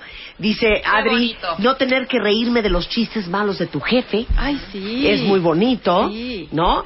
Este, dice aquí, tienes tiempo para prepararte para tu próximo trabajo. Oye, pues todos deberíamos estar desempleados, ¿no? Es padrísimo. Claro. Mira, Exacto, sí. Miguel Waldo dice, no tienes que cantarle las mañanitas al güey que te cae mal en la oficina. Y la cooperada para el Y pastel. la cooperada para el pastel, claro. Claro. ¿No? Eh, puedes hacer ejercicio y lo más bonito de todo, dice Daniel Estrada, puedes trabajar en pijama. Padrísimo. claro. precioso. Es. Puedes trabajar en pijama. Este, muy bien, Nidia. Puedes Pura oír a. Marta sin interrupciones. Esa está bonita. Esa es muy preciosa. Este, pasar tiempo con tus hijos. Si estás enojada, nadie te pregunta qué tienes o te dicen cambia tu cara. eh, el tiempo es todo tuyo. Encuentras nueva chamba. Te vas a comer con tus amigos a la hora que quieras o desayuno o almuerzo. O sea, tiene sus ventajas ser Muchas, desempleado. muchas ventajas. Bueno, les voy a mandar el link de lo que escribió este mi queridísima Marta en MOA de noviembre para que entiendan que van a poder, por dónde va el asunto de lo que van a poder leer en noviembre. Digo, en, en todos los miércoles en revistamoa.com. Pero Marta, Dime. tú escribiste una cosa muy bonita en esa columna, una cosa que creo que todos se pueden identificar con ella, todos los que han pasado ese vergonzoso y duro momento. escribiste algo sobre una de las corridas que viviste en un famoso diario de la Ciudad de México. De circulación Sí. nacional. Ah, de circulación Claro, de nacional, circulación claro. nacional es muy bonito, Cuéntanos, cuéntanos esa anécdota. Pues mira, yo creo que ha sido de los momentos más bonitos de mi vida, ¿no? Cuando, cuando me despidieron, sobre todo porque yo iba con la idea de que me iban a aumentar el sueldo. Entonces te manda a llamar el jefe. Me manda ¿no? a llamar el jefe, que no se había presentado conmigo desde hace un año, que llegó a tomar el puesto. De pronto me dicen, el jefe quiere tomar café contigo. Aumento de sueldo, Me ¿no? querrá Se tardó, se tardó un año, Claro. pero es lento el No, hombre. Soy, soy una piedra Sí. tan angular Que me dejó en de esta último. empresa Que me dejó de último para conocer. que quiere saber quién es esta mujer que mueve masas en este periódico. Sí, claro. Un año después dije, se tomó su tiempo, se preparó para el encuentro un año. ¿no? Claro. Y entonces pues ya llegó feliz, me sirve una señorita muy amable un té. Bueno, me dijo, ¿qué quieres? Yo le pedí un té. Y en lo que llegaba mi té, llegó el jefe antes. Me dijo, ay, qué gusto conocerte, Marta, ¿cómo estás? Muy bien, ¿y tú? Qué gusto, qué gusto.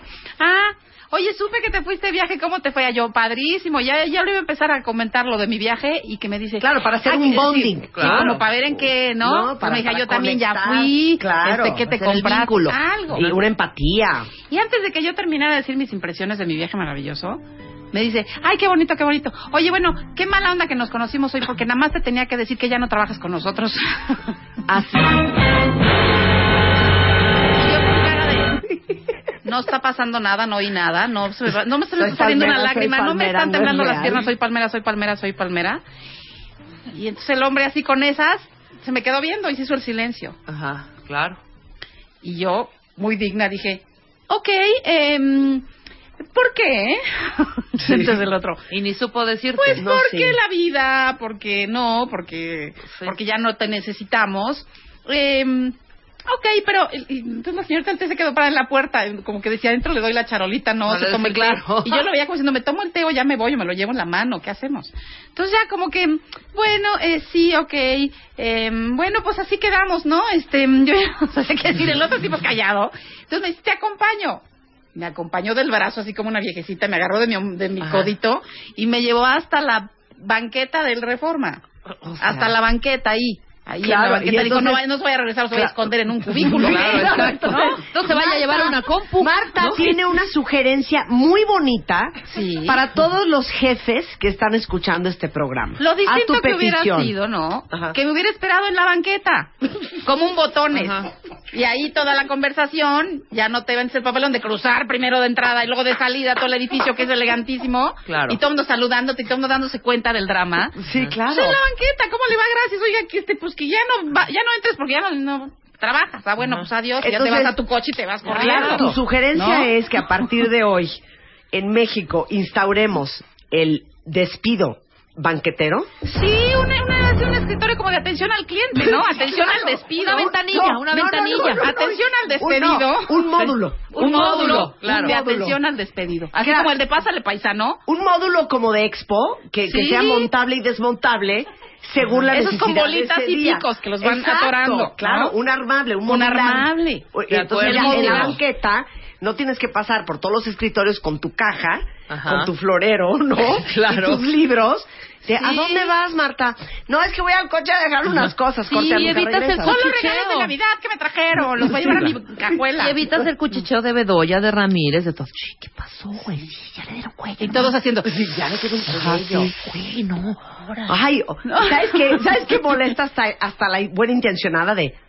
Mana, te digo algo, cero te agobies, hija. Siempre Vas pasa lo mismo. Sí, hasta eso cae mal. rápido, sí, claro, ¿no? eso, hasta eso cae mal. Pero, pero qué tal que cuando, cuando ibas de entrada muy contenta a tu cita de aumento de sueldo, ya todos sabían que te ibas. Ay, ya, o sea, No eras la única. Pobrecita, mira, Ay, iba a hablar con el jefe y tú súper Y, emocionada. y la compañera muy religiosa y muy linda que te dice... Dios nunca se equivoca. Ay, claro, eso es precioso. Dios nunca se una equivoca. joya. Joya. Oigan, déjenme decirles que en MOA de febrero, que ya sale pronto, Marta escribió lo bueno de lo malo de... Ah, no, eso sí De fue ser tuyo. ochentero. De ser ochentero. Claro. Que es una joya. Eso está muy Pero bueno. ese día tienes que regresar porque tenemos que hablar de los ochentas. Tengo que volver. Sí, totalmente Pero de los hoy hay mucho anuncio hoy. Claro. Me siento tan halagada. No, bueno, te estamos haciendo tu homenaje en Me vida. siento muy halagada. Venga. Mira, ni en TV Azteca te No, hicieron mana. esto, hija. También Oye, allá me aventaron con mi bolsa de naranjas. Órale, a la lateral del periférico. Oye, de, de una cosa. Hoy en revistamoa.com les mando el link para que se carcajeen.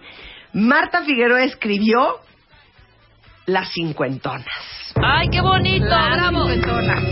¡Bravo! Acá vemos, acá vemos algunas, 48. Ah, sí, estás a dos minutos y yo estoy a tres. Yo estoy, a yo estoy a un segundo. Yo cumplo 49 el 16 de febrero. Ah, no, pues ya estás a nada. Ya Pero a nada. ver, ¿de, de qué va la columna de este miércoles? Pues mira, yo digo que eh, que estoy muy feliz, no porque haya empezado el año, estoy muy feliz porque ya cumplo 49 este año y el próximo 50. Y a mí me da mucha emoción llegar a esa edad. ¿De ¿no? En que la elasticidad del cuerpo se te va al suelo, pero te salen más lunares, celulitis, pecas, este, ¿no? Todo se te cuelga. Y además, yo siento que voy a empezar como a conocer mucha gente, porque a mis amigas ya no las conozco porque ya todas se hicieron cosas en la cara. Sí, claro. Y entonces ya están muy raras, ¿no? Ya, ya ninguna se parece, entonces voy a empezar a conocer gente. Sí. Voy a empezar a hacer muchas cosas, ¿no? Tratar de conseguir novio nuevo, que significa Eso. salir toda la noche, saber dónde lo consigues, este, irte a platicar con el padre, que no falla, ¿no? Que a todos nos da por ir a platicar con el cura, a tomar café. No, nadie, no, nadie, hija. Mis amigas, yo no sé si para limpiar culpas. Claro. Y luego quieren hacer altruismo todo el día, porque ya se ponen mayores y les entra el sentimiento. Entonces, altruismo, este... Es cierto, es cierto, ¿No? el altruismo es muy de la El cincuentona. altruismo, sí. Así como encontrando un propósito de vida, ¿no? Exactamente. Fueron los hijos, claro. Sí. Y yo digo que cuál, bueno, hablan de cuando se vayan los hijos, yo pensé que ahorita ya iba a estar sola, ¿no? Y dije, todo mi dinero va a ser para mí, a los 50 voy a estar regia, increíble, me voy a ir a conocer el, ahí El el, mundo. mundo. me voy a ir a España a celebrar mis 50, y no veo claro. O sea, mi dinero todo se lo clava mi hijo. Este, no me va a alcanzar para el viaje. Mi hijo no se ve ni para cuándo se vaya a mi casa. O sea, ¿cuál nido vacío? Yo creo que ese antes de los 30 no se va. Este, y hay muchas cosas que, no sé, a mí me gusta, me gusta como volver a empezar, ¿no? El- todas las que lloran porque ya a los 50 llevamos para abajo, no, es un, si lo ves bonito, es como un volver a empezar. Como el ave fénix. Ay, ¿qué ¿no? tal ese Te dicho? lo juro. Los Renacimiento. 50 son los viejos 30. No. Pero es la verdad. Son los nuevos neta, 80. los ¿No, nuevos- ¿No te has sentido las mañanas como que dices, tengo 90 años o qué? Te digo una cosa. O sea, ¿cómo? Te digo una cosa. Hay varias, varias aquí en este programa que estamos muy preocupadas por nuestra vejez. Porque yo digo, si tengo 47 y ya no veo, Es lo que te digo. todo el día estoy agotada. te suena la nariz y te sale sangre, te viene un derrame. Te lo juro Claro. que está muy Te duele cañón. la cabeza y dices, Oye, oye, me va a dar un te metes al albergue y se te truena la rodilla. Oye, Pues no. yo me hinco y tú no sabes el trabajo que me cuesta levantarme. ¿Qué Igual tal? yo. Bueno, está muy ya muy fuerte esto de la edad. Entonces, ¿cómo vamos a estar a los 70, hija? Por eso Cállate. te digo, que, nuevos 30 ni que nuevos 30, son los nuevos 90. O Ajá. sea, de verdad nos sentimos, hay días que... Y luego no te ves unos pelos ahí en unos, unos lugares que dices, ¿y ese pelo por qué me salió ahí? No, ¿saben qué? Yo también ¿De te voy a decir qué? otra cosa que he descubierto con la edad. Ya entendí por qué la gente mayor, de, de la tercera edad, siempre trae pelos en la barba. ¿Por qué? Porque es que no se los ven. no, yo también. Trajo De repente trajo El otro día de loco un pelo, Sí. pero acá- ya largo. Eso significa que llevaba incubándose un mes. Pero como ya no veo, Ajá. ¿ya me Claro. entendiste? Entonces yo ando por la vida jurando que no traigo un pelo negro en la barba. Pues traigo aquí uno ahorita. Te voy a ¿Ves? decir lo peor. Porque no se lo ve uno. Sí. Pero hay que estarse Entonces tú juras que tocando. estás divina. Pero aunque no te lo veas porque porque la ceguez, hay otra razón por la que no te lo ves. ¿Por ya qué? te sale blanco. Claro, ya es cana. Ya es, ya es- ya es cana. Ya es cana. Entonces yo como pre- prefiero estar pelona, pero con mis tres pelos bien pigmentados, yo me arranco todas las canas que me veo. Sí, Es claro. un arrancadero en las mañanas. Todo el mundo me dice, no, no te las arranques, te salen cinco por cada Eso que te es arrancas. mentira, eso es Prefiero mentira. Es un estar mito. pelona, pero no me puedo ver una cana, eso no lo supero. Bueno, el texto demás que no escribió. Mar Figueroa sobre las cincuentonas está en revistamoa.com, pero todos los miércoles les voy a estar tuiteando y ustedes también pónganse abusados. Vamos a publicar este la columna de Marta Figueroa en revistamoa.com. Es un honor tenerte Esto es. en nuestro en nuestro en nuestro tintero. No, como diría el gringo, my pleasure. Ay, La my verdad pleasure. es que yo estoy feliz de, de, de poder colaborar contigo y tus múltiples espacios y me divierto mucho. Entonces, qué bueno que alguien que este, que este hubo eco para este sentido del humor que luego parece como decía el Claro. Gomis, como cuando te masturbas, no nomás disfrutas tú con tu sentido del humor. No, pero bueno. una cosa, ese es justamente el, el- el sentido del humor que tenemos en este programa y que el, el cuentaviente reconoce, eh, entiende, aprecia y agradece. Ah, pues qué alegría. Un aplauso para Marta Figueroa, que es la nueva colaboradora de revistamoa.com. Todos los miércoles la van a leer y en la revista Moa de febrero, lo bueno de lo malo de ser súper ochentero. Venga. De eso vamos a hablar en febrero. Gracias, Marta. Un gusto tenerte Gracias aquí. a ti por todo. Gracias, Tú en Marta. redes eres Marta Figueroa X. Sí, porque Marta. había 3.000 Marta Figueroa. Claro, Soy arroba Marta original. Figueroa X. Ahí, ahí la pueden encontrar también. Gracias, Martucha. Muchas gracias, gracias Ahora sí, por ¿qué, todo. ¿qué tal esto? Gracias, Tocaya. Ajá. El rollo de la Ay, tocaya es como primo hermana del provechito. De Godínez. Sí, Sí. es- no, es muy malo, muy Es malo el godineando. tocaya. Es Es godineando. Perdón, ¿eh? primo hermano de la compadre y el compadre. Perdón. Gracias, Martucha. Comadrita. Oigan, comadrita, estamos de regreso mañana en punto a las 10 de la mañana. No se vayan, viene Fer Tapia, www y todo su equipo. Ya Adiós. volvemos Ay. mañana.